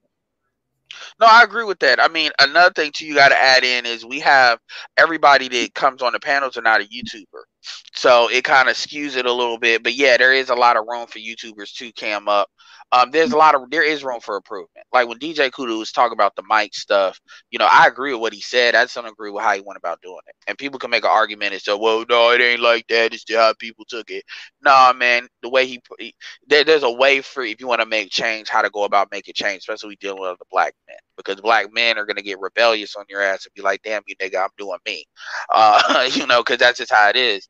Um, as far as now that I get a better understanding what you talk about with the chat control, like we typically, I know I tell people not to even pay attention to the chat because I feel like the the world of the chat is different than the world of um, what's on the panel. But that depends on if you're a YouTuber versus if you're somebody that's like a panelist where the panelists tend to care what's being said in the chat versus YouTubers. We tend to know, well, even we talk hella shit in the chat. Sometimes we're trolling in the chat, and that's what that's supposed to be for the chat, not necessarily for um, getting on the panel and wasting people's time when there's a lot of people that need to talk. I haven't really seen people in the chat be able to completely change the trajectory of a conversation. Sometimes we kind of have a topic and then we go on, we look, we say, okay, let's expand the topic and we'll look the chat to do that. But it's not so much if so much if we're talking about A to Z. Now, if you're comparing it to other YouTubers and other spaces, then yeah, I'll give you that because it's it's not a it's non-existent, but but at the same time, it, the interaction's not there. Like um, and I think there's a lot of ways we can improve that. There's a lot of ways we can improve that even um unique to us. Like I said, Telegram is an app that's like WhatsApp. And then if we can basically create chat groups, that's what they used to do with Instagram to build Instagram accounts. You create chat groups that can go up to like 200,000 people, and we, we're able to pull people from maybe other parts of social media we may be at. And then you put up a video with this conversation, then I'm coming up. I can say, hey, I'm on here. Let's go here. And then that builds it up, which ultimately this builds it up in the keyword thing. Like, for instance, the videos that you did, real mm-hmm. quick, the videos that you did when it comes to Chrissy and when it comes to um Kerrison, people mm-hmm. are always searching Crystal and Kerrison. So what people don't know, and this is actually extremely good tip, and this is the last time I'm saying this publicly because I really shouldn't be telling you niggas this because mm-hmm. this actually does work. Mm-hmm. Is if you type in like Crystal and Kerrison, for mm-hmm. example, because I don't do that content on her like that, Crystal and Kerrison, and you do a live video if you were to do a live video like your video that you did, chances are that live video was probably up there in maybe like the top six or seven keywords for Crystalline's um Kerrison's keyword while it was live and maybe like maybe for an hour or two hours after it went live. So in that whole time where people were searching on that, because you'll notice that if you do stuff like that, your numbers will be a little bit bigger. If the whole time you were searching, people were searching for that, they were finding your mm-hmm. channel. They otherwise might never find it if it was just an upload because the algorithm looks at it differently and the algorithm prioritizes live. So mm-hmm. if you do that, if you know of hot keyword search terms, you can actually control the flow in which how you bring people in. This is something I just started doing literally last week. And I was stuck at like 30 400 and I already I popped up to 30 3600 I just hit that so you're gonna see my stuff actually grow a lot more than what it's been growing um analytics just because that's something I'm gonna start doing and and like I said that that's something that if I would somebody would have paid me $250 to tell you that would be worth that money because it's something that you can instantly see the result mm-hmm. um but you got to know how to find search keywords and what that works. But YouTube actually does a good job at telling you search terms anyway. But that's just going back to you add in seeing your face, you add in better microphones, you add in the, the little things like that. And that's definitely going to boost you faster than other you otherwise would if you're just doing podcasting. Mm-hmm. Uh, or you could have a voice like Jessica that's an accent, and then that'll work too. Yeah, mm-hmm. you said a lot of shit. I gotta catch up. Once again, nigga, Flash. I, I got, I gotta catch up, nigga. I gotta catch up. All right, I gotta catch up. All right, I gotta catch up to you, man.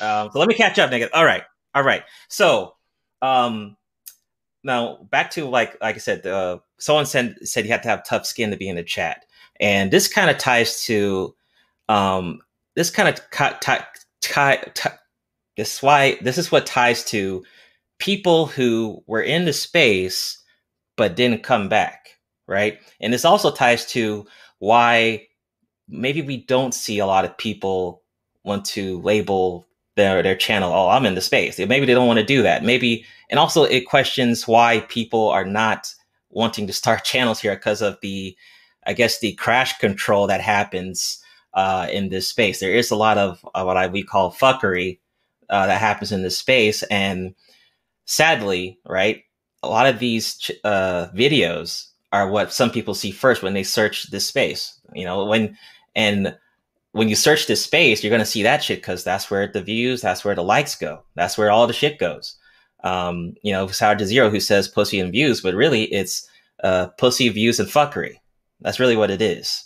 And I think this is also what holds back the space. Of course, every community has drama, right? Even the gaming community has their fuckery. But see, with them, they have so much. Their their community is, is jam packed. Like it, the shit is kind of irrelevant, you know. But with, because the shit is such a small little corner, everything that happens here is so is blowing up to proportion because it's so small still. Um, do you think that kind of hinders people from uh, uh, starting channels or even wanting to be in the chat? Really, because really you're better off in based on what I've seen for only being here a couple months. You're actually better off being in the clouds. Um, and funny enough, I mean, you're actually better off safer just watching from afar. It seems. Uh, what do you think about that? I mean, I would say you know, shout out to the chat. I mean, if you know not to take it ser- as seriously like that, you know, it is what it is. As far as the panels, well, as far as like the the overall fuckery, that depends on what lane you're in. You know, there's certain channels I don't deal in, and there's certain people that are kind of like barriers to those channels that I, I kind of use as firewalls where I may go to their channel, but I'm not going past that, or I may um, that they may deal a little bit more in that. Some of it is not their as much their fault, is not their fault, and some of it is they they do choose to engage in it. Um, and that comes from other stuff. I actually think that's starting to get better because I think the worst stuff has kind of gotten past it. Um, when people really started drawing drawing like battle lines. But as you start to see the space get um, grow, you'll start to see that change. And as you start to see more people start up channels where they feel like they can be heard, um, you'll see that get better as well. Like I've always said, there's a lot of channels. If you don't want no women around, it's enough in the sphere. Another thing too is everybody doesn't have to label being in the manosphere. Like Jason Black is in the manosphere, even though he operates in his own orbit. There's a lot of channels that they operate in their own orbit, even though they technically say some similar things here and there, and they don't have to be a part of the Greek city states that are the manosphere. And to be honest with you, for the most part, that's beneficial from from like subscriber zero to subscriber maybe five or six thousand and then it's better for you to try to create your own orbit. I'm not saying for people to try to blow up in the space and then ignore the space. You should bring contribution to the space because i think we uniquely are helping um, black men in a unique way that other spaces are not. Um, and i think people do that in their own way but at the end of the day man that's that's their choice. I don't i don't care enough about it to, to feel like that's something we need to change in order for people to feel more comfortable because people can always do what you're doing and then create hybrid channels. Um, and then and, and, then they dabble in it a little bit and they dabble in it not. Because think about it if you have a hybrid channel you can bring people to your panel and have the conversation the way you want to run it. Fantastic does it that way ramil does it that way bernard Fantastic's channel is not the same as Bernard's, which is not the same as Rogers, which is not the same as Ramil's, which is not the same as BGS when he does panels, which is not going to be the same as yours once you start doing more panels. And here's another thing: you don't have to do panels for five hours. You can tell these niggas, look, I'm doing this shit for an hour, two hours, and that's it. So you better get in here. And another thing too is you don't have to have six people on a panel. That's another thing I'm finding. Now I'm gonna just start having a, like certain people. I'm either gonna cycle through them, or um, what? A Master Teacher One's channel uh, panels are very different than like what typical Manosphere panels are. Jason Black stuff is different. Even the Hotep people is different. Um, sports people, Ticket TV, shout out to Ticket TV, he's not Manosphere, but he deals with sports. His stuff is different. So it doesn't have to be the same. So I guess yeah. that's my energy I agree. Um, on that. Yeah, my panels are uh, I mean, if it's anime panels or uh, Steam uh, tech stuff. I mean, that's pretty much what it is. I mean, It'll uh, have a different culture. Yeah. And uh, oh, there's something else I didn't. I need to catch up on. Uh, you said uh, bringing new people into the space. Yes. so people who may watch my interviews, you realize that ev- everyone I every I interview is not in the space. Okay, like um, I had one person called Random Black Gamer. Right. Uh, I used to know him back in the anime community. He used to go by Esper Review. The guy has 450k 450k subscribers. All right and he's completely in a different community, gaming community. He just came on my, you know, we are old friends. He came on the he came on as the interview, and he completely new. He didn't know who. A lot of people in my audience were like, "Who's this random black gamer guy?" They didn't know him because, well, he's not in the manosphere. But he he'll, he'll he does bring in. He brought in some people in this chat right now that I know because of him. So this is the advantage I have. I can. I don't owe like see. That's why like I, I also got tired of seeing the same people getting interviewed. Right and I think eventually there's a cap, right? Because the space is so small. You don't have, if you want to do more interviews, you have, you have no choice but to uh, go outside the space. But there's not enough. There's not enough. Okay, you look at it like a law firm. You know what do the partners do? The partners, the, what makes them partners, why they're partners, is because they're good at getting you know a business bringing in outside business into the firm. And you have people that they basically service that business that they bring in but you have to bring more business in. You have to bring in the growth. Uh, this is one thing that's common amongst all the channels including the bigger guys maybe with o'shea's an exception. Um it, it's kind of an exception is they don't reach into things that kind of will service the audience that we need to service. Like Ticket TV would be a great guy to interview. There's a lot of dudes, Young Ripper. There's a lot of this, assuming they would want to be interviewed. Right. There's a lot. It's a lot of them could hoard channels too. They'll be like, "Oh, well, you're not big enough," and blase, blase, blah. Blah. So it had to be the type of thing where like right. an O'Shea could do it. An O'Shea could do it, maybe. But then you got guys like mediocre tutorials and reviews, who's generally pretty cool about stuff like that. Um, so it just you just got to throw the bait out there and see who gets it. And then uh, there's another thing. There's channels that are more relative to the size that we have to speak to different audiences. That maybe they have ten or fifteen thousand, and because the advantage that we have is we can, like I said, 120 subscribers. People with 20, 30,000 are not always pulling that. They're not. Um, yeah. and and it depends on the demographic, also the business demographics. So each person has like a unique thing. Like I bring Ty City up, for example. There's other like black Instagram pages that deal with guns and stuff and the gun enthusiast thing. And they don't have to be well. Yeah, they. It, if you start bringing non-black people in, people gonna be weirded out by that. That's something the space will rebel against. So yeah, they do kind of that. But if you bring in like from other Instagram or Facebook, these people may be bigger on these followings, and then you just promote the YouTube channel. That's another way of getting around that because Instagram kind of has its own ecosystem as far as people and stuff like that that are not always on YouTube or on YouTube heavy.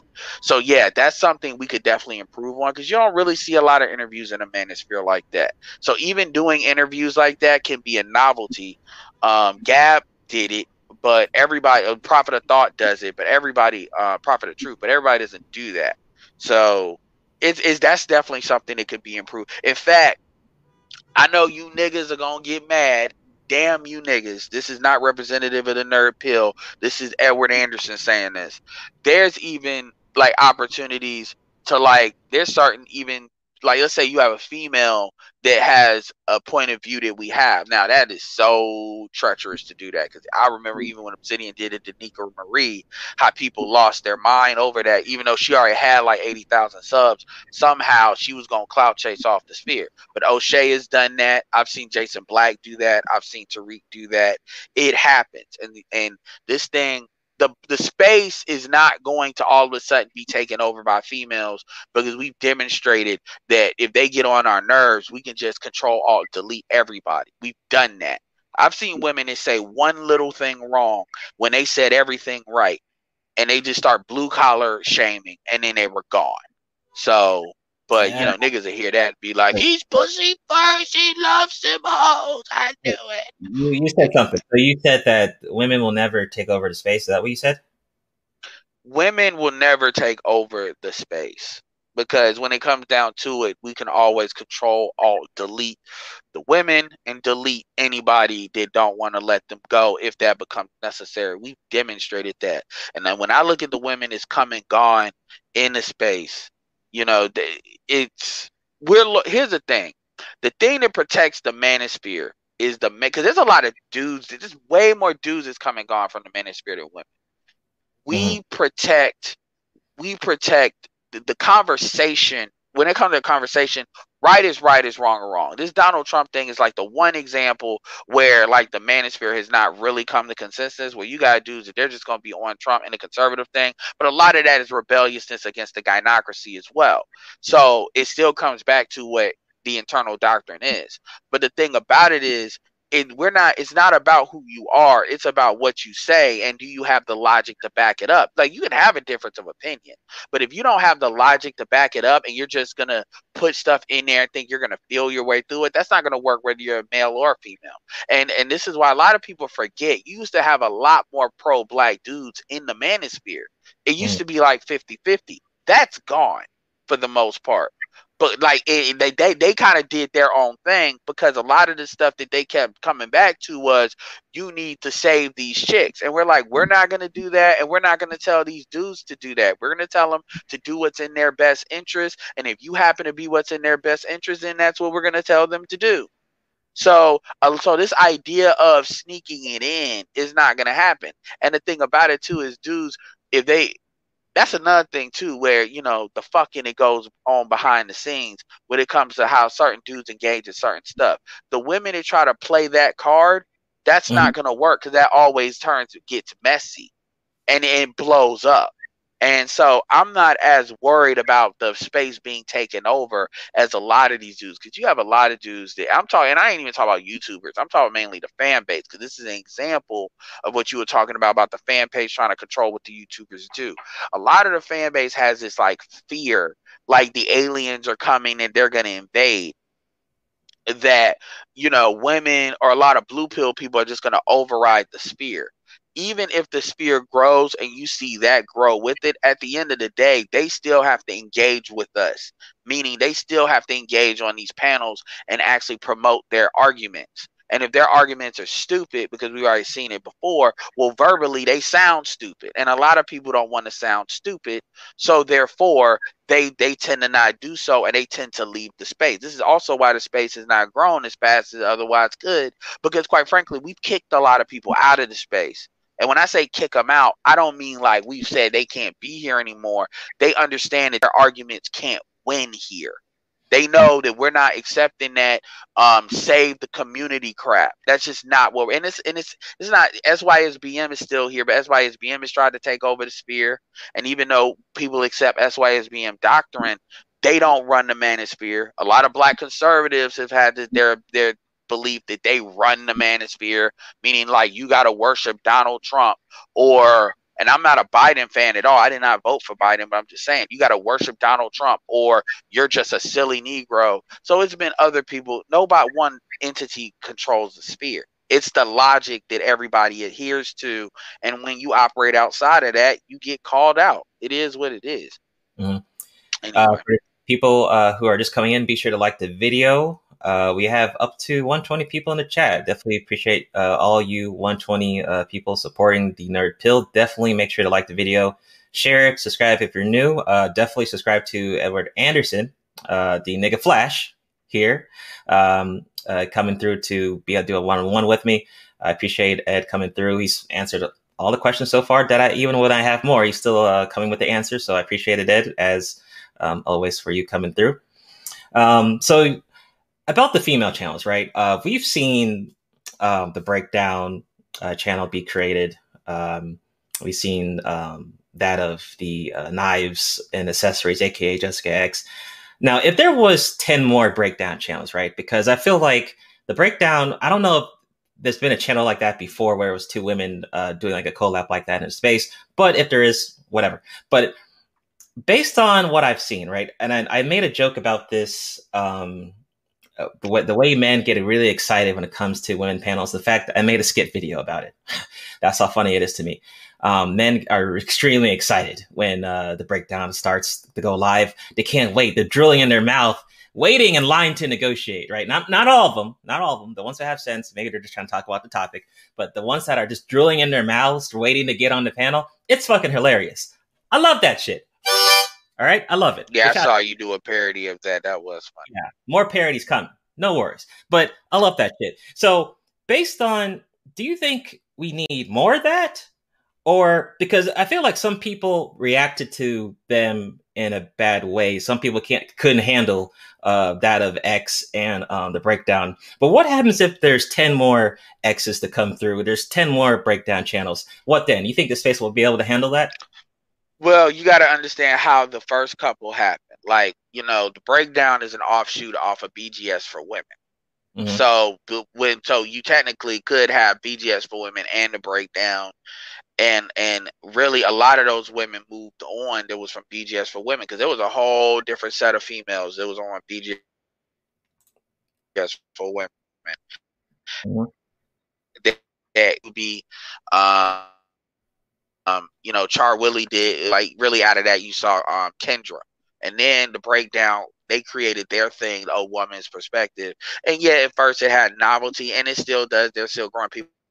People are still going over there, but I'd rather be compartmentalized in women having channels. That way, dudes could choose to go over there and engage with them. So it's not like okay, they have their own thing versus coming um on the pan. I don't have a problem with women coming on panels, but I know dudes want to see as many panels women free as possible.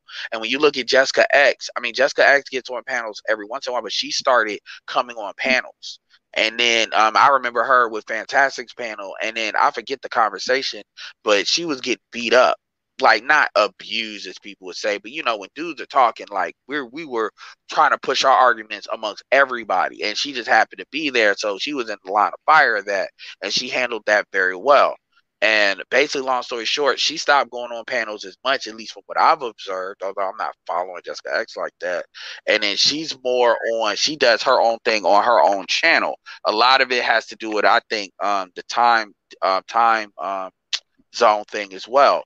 So my thing is, if anything, it's kind of like a dam where you dammed it up a little bit, where it's in these spots, and it just happens to how that was, where they have their own stuff, and then if you want to choose to engage with it over there, you can, and it's not like it's a whole bunch of females on panels all the time. So I would ask dudes that are in chat, which one do you want? Are you going to complain about a channel here or there? Are you going to complain about every channel you go to? It's always a woman on it. Now we know they're going to cry about the women on it because you can choose to engage with their channel or not. And um, yeah, yeah. So I don't. So if you said it was ten more people, I I don't I don't think it because he, he Man, Ed, wouldn't man, have Ed, you're some Borgin, man. Uh, in here. They're not gonna. People are not gonna just fire up a channel like that. Yeah, right. And um, I, like I said, I think it's funny when um, I think it's funny when some men are you know drooling in their mouths, waiting to negotiate and stuff like that. Um, but funny enough, there's Ab- some people in Look, Ah, you're- you're gooses like Borgin, this too. The, oh, I'm Borgin. yeah, you're Oh, nigga, you're, you're, you're uh, Mr. Naked Flash is definitely running too fast, man. You gotta slow down, man. I hope uh, I hope you're not using a landline. You know, you got to get that damn Wi-Fi, bro. You got to you know get you hear me better now? Yeah, you're good, man. Ho- Hope you're All not- right, so I'll say this too. I've seen women's channels come and go a lot. I mean, I could give you, I could rattle off a lot of names, Mhm. you know. And the thing is, all you got, like, I, I mean, like, just put out names. Like Nicole Michelle came from Jason, um, the femininity thing, which still exists. She came from Jason Black's camp, like when Jason Black used to do After Hours, and then she came in here talk about I want to be loyal, do the red pill thing, blah blah blah. Interviews, I'll say whatever. Long story short, as soon as she started talking about that secure the bag shit, she switched from femininity to that. Okay, that became a problem, and everybody made sure that was a problem, and then that became a dust up. She ended up doing her own thing. You got Ashley W that came in. She did everything right, with the exception of she started doing that blue collar shaming, talking about I need this, that's that original. I need a man. This is. I'm like, hold up, hold up. You know, you you you attractive and all, but you're a single mother. You're you're pretty much saying that dudes that are like a plumber, electrician, So, and then even though she's got like I think eight thousand, maybe twelve thousand now, her channel was stalled because she had a lot of people. Um, and that was on the Jap interview. That was one thing. Danica Marie came, and then you see Obsidian don't promote her like that anymore because the overwhelming swell of like fuck this shit. The- you know, and she says everything right. You gotta really know what you're listening for to kind of catch the fuckery in which what the rinkery says, even though for the most part her stuff is all right. But that shit is for the women. Hearing the women say they need to stop acting as stupid as they are, more so dudes coming to negotiate. So, and also I'll say this to that and to it. I am not against a purple. Hold on, hold on. I got I got to catch up to you, nigga. Nigga, flash. You, you got, I got to Okay. catch. I got to catch up. All right, all right. All right. Yeah, whistle, whistle. Oh yeah, on the play. I got to catch up. So you said a lot of shit. It's good. Um, so um, the thing about, and we said this before, right? Someone said in the chat. I think Son of Israel said you could pick and choose who you want to subscribe to in a space, and I feel like more than ever, people. You're gonna have to pick and choose. Uh, This is like a, uh, a program on TV. Pick and choose what program you like, or like uh, Sling TV. You could pick whatever network you want to choose and go from there. Because some of the stuff, like I said, it's not worth watching. There are a lot of copycats out there. And here's the thing: yes, unsubscribe. If you don't like a female in the chat, block them, hide them, close your uh, browser, and then just go to another channel. I mean, it's really that simple. I don't really understand the the big deal. I mean, um, it, YouTube's always been co-ed. Uh, you can't control. We don't control YouTube. We don't control Google. Uh, but you can control your channel by if you want. If it's if you want specifically men, hundred percent fine. You can just uh, delete them, uh, hide them. But here's the thing: women will always come through. They'll always come through on our most of our analytics, even mine. Uh, it's like 80 percent or so men, twenty percent women, ten percent women. We can't control that. They're gonna want to listen in. It doesn't matter. I mean, especially if we're thinking men, uh, thinking men, there will be women that want to know what the fuck we're thinking and shit, right? So it's it's something we can't control. All right, it's something we definitely can't control, right? And um, I, I think it's going to be interesting to see like what happens if there will be ten more uh, breakdowns and stuff like that. Um, you know, but we can't we can't tell these people what to do. I mean, if you don't want to unsubscribe, if you don't want to unsubscribe and just hide their channels, and you're still going to be there, well, that's up to them, right? Because there's still people that run to their channels. Oh, I can't wait to negotiate. I can't wait. It's amazing. I can't wait to to spend uh, five hours to talking to this person to change her on the panel. There's still people that want to do that shit in 2020, and there's people there's people in the space that have told me, hey, uh, you know, you need to. I like what you're doing, but you're just not doing enough. You need to talk to these women directly. We need you need to negotiate. Someone's told me that that I need to negotiate with them. Um, why do you think that in 2020 some people in the space still want to negotiate with them? Why do you think that? because they're loyal to the reality that they were told exists. You know, that's all that is. I mean, the, it's always the the thing about it is there used to be bigger channels. There used to be negotiating channels. Those channels used to be way larger and way more than what they are now. And this is part of the manosphere, the black manosphere organizing itself away from those channels. You used to have people like Amiri Brown, um, um, Andrew Ramirez, um, even uh, what's the dude? I forget the dude, Kevin. I forget the dude, uh, Robert Perkins. It to be a lot more channels that were that was a lot of that Hotep conversation, that black love conversation. That doesn't exist to that extent anymore. It just doesn't. And see, that's what a lot of these newer people don't understand is that stuff used to be a lot more prevalent than what it is now, a lot more. And it didn't because you because dudes were a lot of dudes are in a different headspace where the question was being asked, should black men leave? And uh, uh, basic when I say leave, I mean like go from me to to me first and be unapologetic. And you're still at a transitional stage. Now a lot of black men are on as it's years later, as the millennials are getting older, and you're starting to hear them more and more, which will change the conversation. Also, you're also starting this because you got to think 53% of black men don't have children and that's that's getting older and older and older so also the generations are changing that's another thing too um but a lot of dudes want to negotiate because they, it's like they can't walk and chew gum they hear what we say and and some people interpret it as I'm not gonna have sex with women or engage with women at all. That's not what we're saying. You know, like Ramil promotes pump and dump. You know, that's not not engaging with women. That's engaging with women how they want to be engaged with. If you want, um, Angry Man promotes having long term relationships with women, but not necessarily getting married to do a contract. There's different ways of engaging with women. You just always have to protect your position. a lot of these guys, they they just believe they have to give away the store to get because that's what mainstream media has taught them. I mean, everything has taught them that, but this, this is like you got to remember the manosphere is like Zion everywhere else ain't Zion but here. I mean, so they are hearing this and they logically understand what we say, but they emotionally don't resonate with it. And that's why they'll say, well, we're right. Notice how they say we're right, but we're right, but, and they're not adding anything. They just say the same thing over and over again. And another thing too, as far as engaging with women, unfortunately, part of being red pill is kind of like Jedi talking about, well, you can't mess with the dark side. You're gonna have to mess with it in order to understand how to deal with it. Otherwise, when you touch it, you're gonna turn into Anakin, and you're gonna wind up in fucking lava and shit.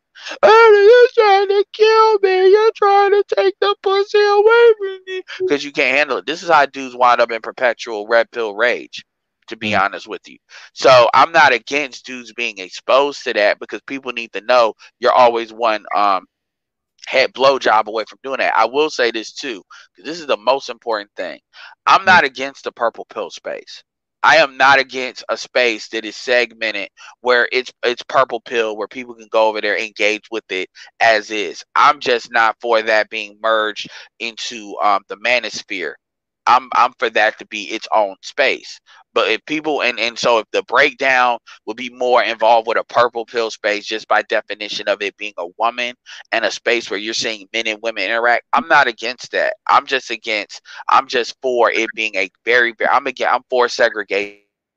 There will be a this is your bathroom and this is our bathroom type shit when it comes to that shit you know it will be a clear separation based on the ideology but i'm not against engaging with that. So women can feel more let's call it the negotiation space where women feel more comfortable coming to that space. And because if anything comparing that to what we say will make it seem more goofy because them niggas sound goofy as fuck when they do that. When they sit there and they say they're all for this red pill shit and then and when I say red pill, I'm talking about putting yourself first. Understand that's what I mean when I say that. And then mm-hmm. you want to negotiate and talk about being stepdaddy. You look weak. and the thing is, is somebody that's been overseas, and I've like, like, and I've dealt with chicks in multiple modalities when it comes to that. You look weak especially in COVID when like pussy has never been cheaper. You look weak, you sound weak. And that's why them dudes can't even come to this space because all calls are not monitored, but all videos are recorded, god damn it. So then we can say, hey, we got your weak ass doing this weak ass shit. Explain yourself. Well, man, y'all just mad. Well, you know, Fantastic's married. So you gonna say he can't get pussy? Ramil is shown like you can't you can't see I can't no longer say we can't get pussy. That's already been done. That's over. So you can't hide behind that.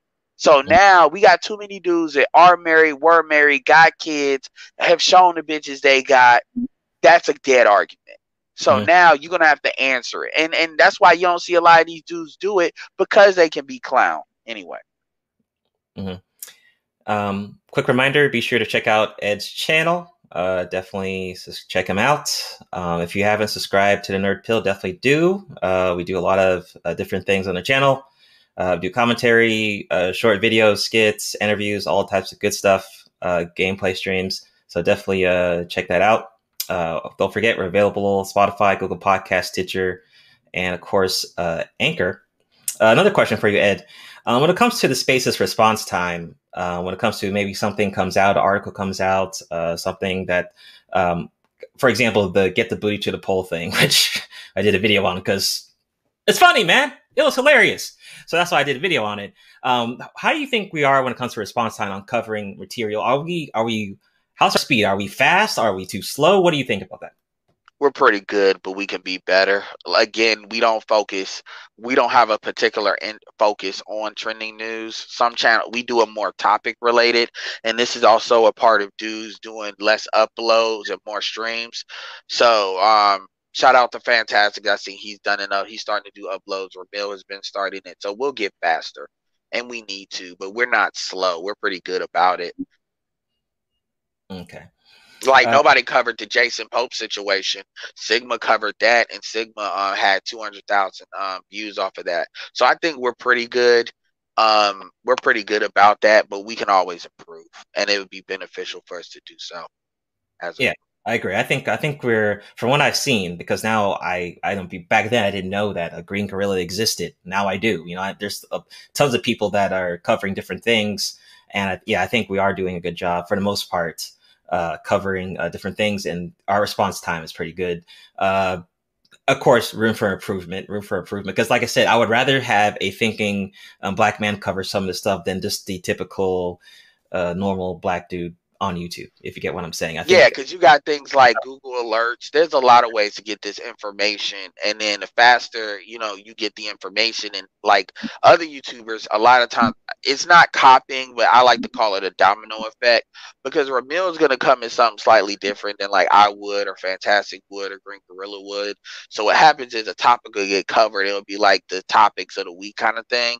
So yeah, you do need kind of like a cutting edge um, channel they kind of like they get this stuff all the time first Yeah. and then people pick and choose which one they want to do and then because another thing too is if you cover stuff too fast sometimes these things develop and Mhm. then like take the kevin thing for example and how people like not our space was really good about that but that's because we know kevin everybody in this space doesn't even like kevin like that so there was a difference of opinion on that Mhm. but um if you look at how everybody else covered it and then when he put the oh real video out the main video out like that difference so it's not always a good thing but that's also an opportunity to recover stuff as well to give updates and stuff so like i said there's uh there's room to for growth as far as how we go about doing it to be effective at bringing in new subscribers Yeah, and uh, once again, I have to give a shout out to Ramil and Fantastic because, uh, in my opinion, they some of the topics they cover. I'm like, wow, man, that's I'm so, I'm so glad you covered that because I didn't think of it.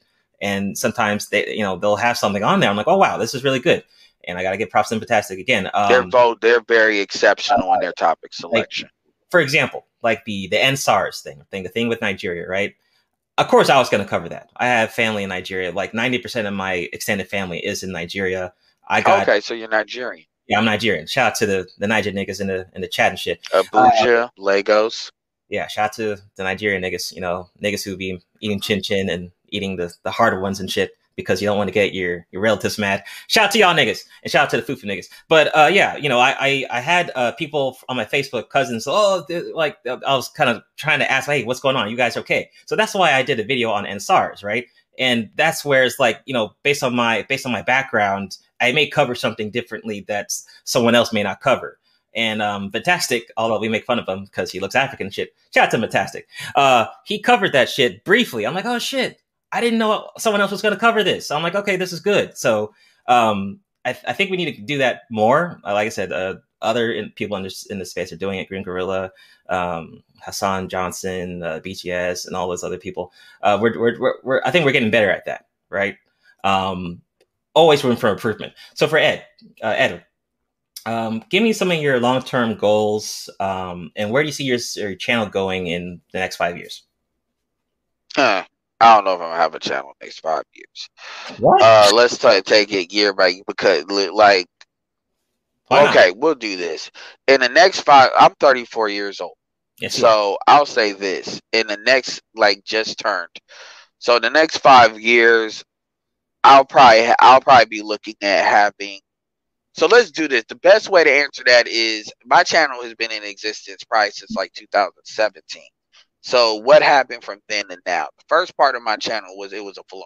It pretty much was just me dumping off my thoughts outside of the hangouts and stuff like that I've been on for people that already knew me on the channels that I've already dealt with. That's another thing too. I kind of got a boost because I was on panelists, so people knew me. So I had kind of like a boost of people to jump on. That's also another reason why I tend to throw, you know, share other people's channels too, because I know I got a boost that everybody else doesn't always get, and that's kind of me paying it forward as well as helping expand the space. So that's kind of a little hidden thing on that too, as to why I do that. Um, but pretty much now I'm gonna actually start building the channel.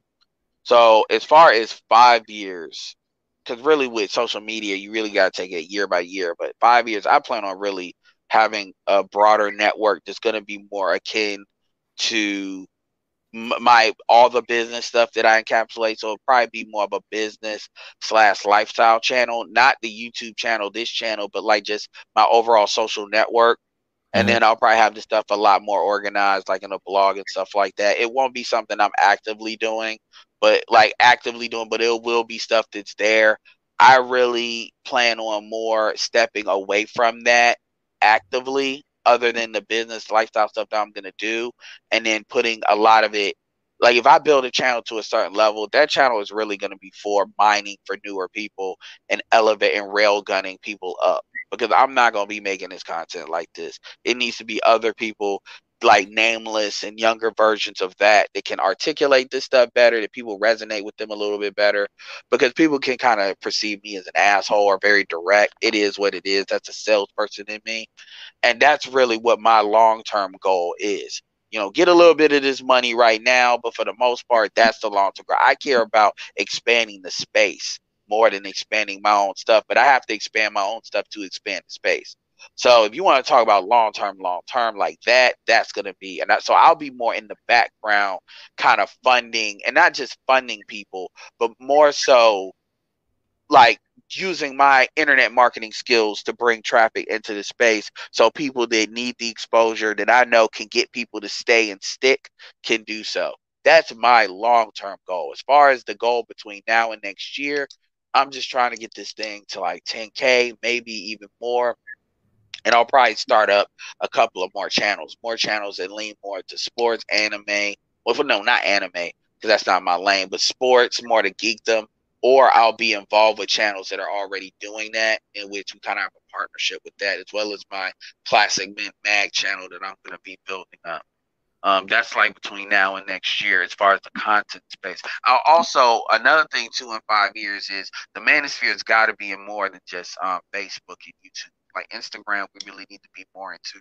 To be honest with you, we need to be more in TikTok, which means we need to tap into other niches, other types of content mm-hmm. that we're not. Are we need to find a way to take our content and and like for and merge it for other platforms. Like I'll give a perfect example. Obsidian has this thing called nigga commercials, uh, which are kind of like parody commercials or like yeah. the parodies that you do. Some of this stuff, yeah, some of this stuff makes more sense for Instagram than it does YouTube and we already have an audience. Like, can you imagine pulling 120 people on Instagram and Instagram Live? That's actually very impressive, no matter what the size of the channel is.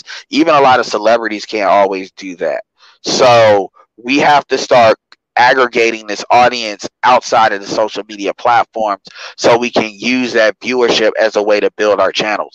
Telegram is actually a great way of doing it because it's a way that's not evasive to people's like phones but it's a way for people to kind of always jump into the conversation. It's a little bit easier to deal with than Twitter because it's focused, so you don't get like lost in everything that's going on on Twitter. Hey, all right. So, um, yeah, so I got plans. You never asked me what game that I I play a lot too now, man. Oh, okay. One thing I was expecting. For the nerd niggas, what are you playing currently? Mortal Kombat 11. That's what I've been playing. Oh, okay. So, I'm a very big fan of that. You getting the PS5? Hashtag Jade is black. Um, not anytime soon. I'll probably get that probably March. I'm gonna let them get the bugs out. Let the niggas that want to flip the PS5 on eBay do that. But got yeah, I'm not. I'm a I game, but I don't game like I don't game like that. Like like based on because you gotta remember I came up in a different time. So, um, but yeah. All right, man. Yep, yep, yep. So, like I said, Ed, I appreciate you coming on, man. Uh, two hours in of information. Um, I don't know if you've had a, a really deep interview like this before, um, but I appreciate you coming on, man. Um, shout out to the people, everyone in the chat. Uh, this is our record for over 100 uh, viewers. And shout out to the people that shared the video. I think Cool Gent, uh, Bernard, and um, Fantastic. I think y'all shared the video. Appreciate that. Um, definitely check out Ed Edward uh, aka Nigga Flash on his channel, man. He be You don't even care. He'll he'll upload a stream. He'll just go in for like two hours. Oh, okay, nigga, I'm done. And then he'll he'll do another one back to back. I don't know how you do that shit. But uh, shout out to you for coming through. And this won't be the last time you're on the channel, man. I'll definitely need to get you on um, nerd the nerd pill again. So I appreciate you coming on, bro. No, absolutely, and and you know, once hopefully we got you know you got some subscribers and stuff as well, and then you know have you on my stuff for about an hour, so we can kind of get you over that a thousand. We'll schedule that maybe in a maybe a couple weeks or a month or something. Uh, but anyway, I appreciate being here, man, and definitely you know, peace out, man. All right, man. You have a good weekend. All right, you too. All right, peace. All right, shout out to uh, AKA Nigga Flash for coming through. uh, the the most long winded nigga on the space. Uh, he's definitely. We need to give him a trophy that this has the flash on it, and give give it to that nigga because he deserves that shit. Um, I hope you take a lot of breaths, uh, Ed, after this uh, long winded interview. I hope you you know you're, you're breathing. But uh, shout out to Ed for coming through. Uh, shout out to the people who came through. Uh, appreciate it. Um, I will be on Red Sing the Blues channel tomorrow at 7 p.m. So you can see me there. He'll be doing a one on one with me on his channel. So look out for that. But uh, yeah, man, more uh, gameplay streams, interviews. I got a skit coming soon. I got to work on the next skit. Uh, more uh, case files and shit. So I'll see you guys later. Uh, have a good rest of your weekend and be safe, niggas. And uh, peace out.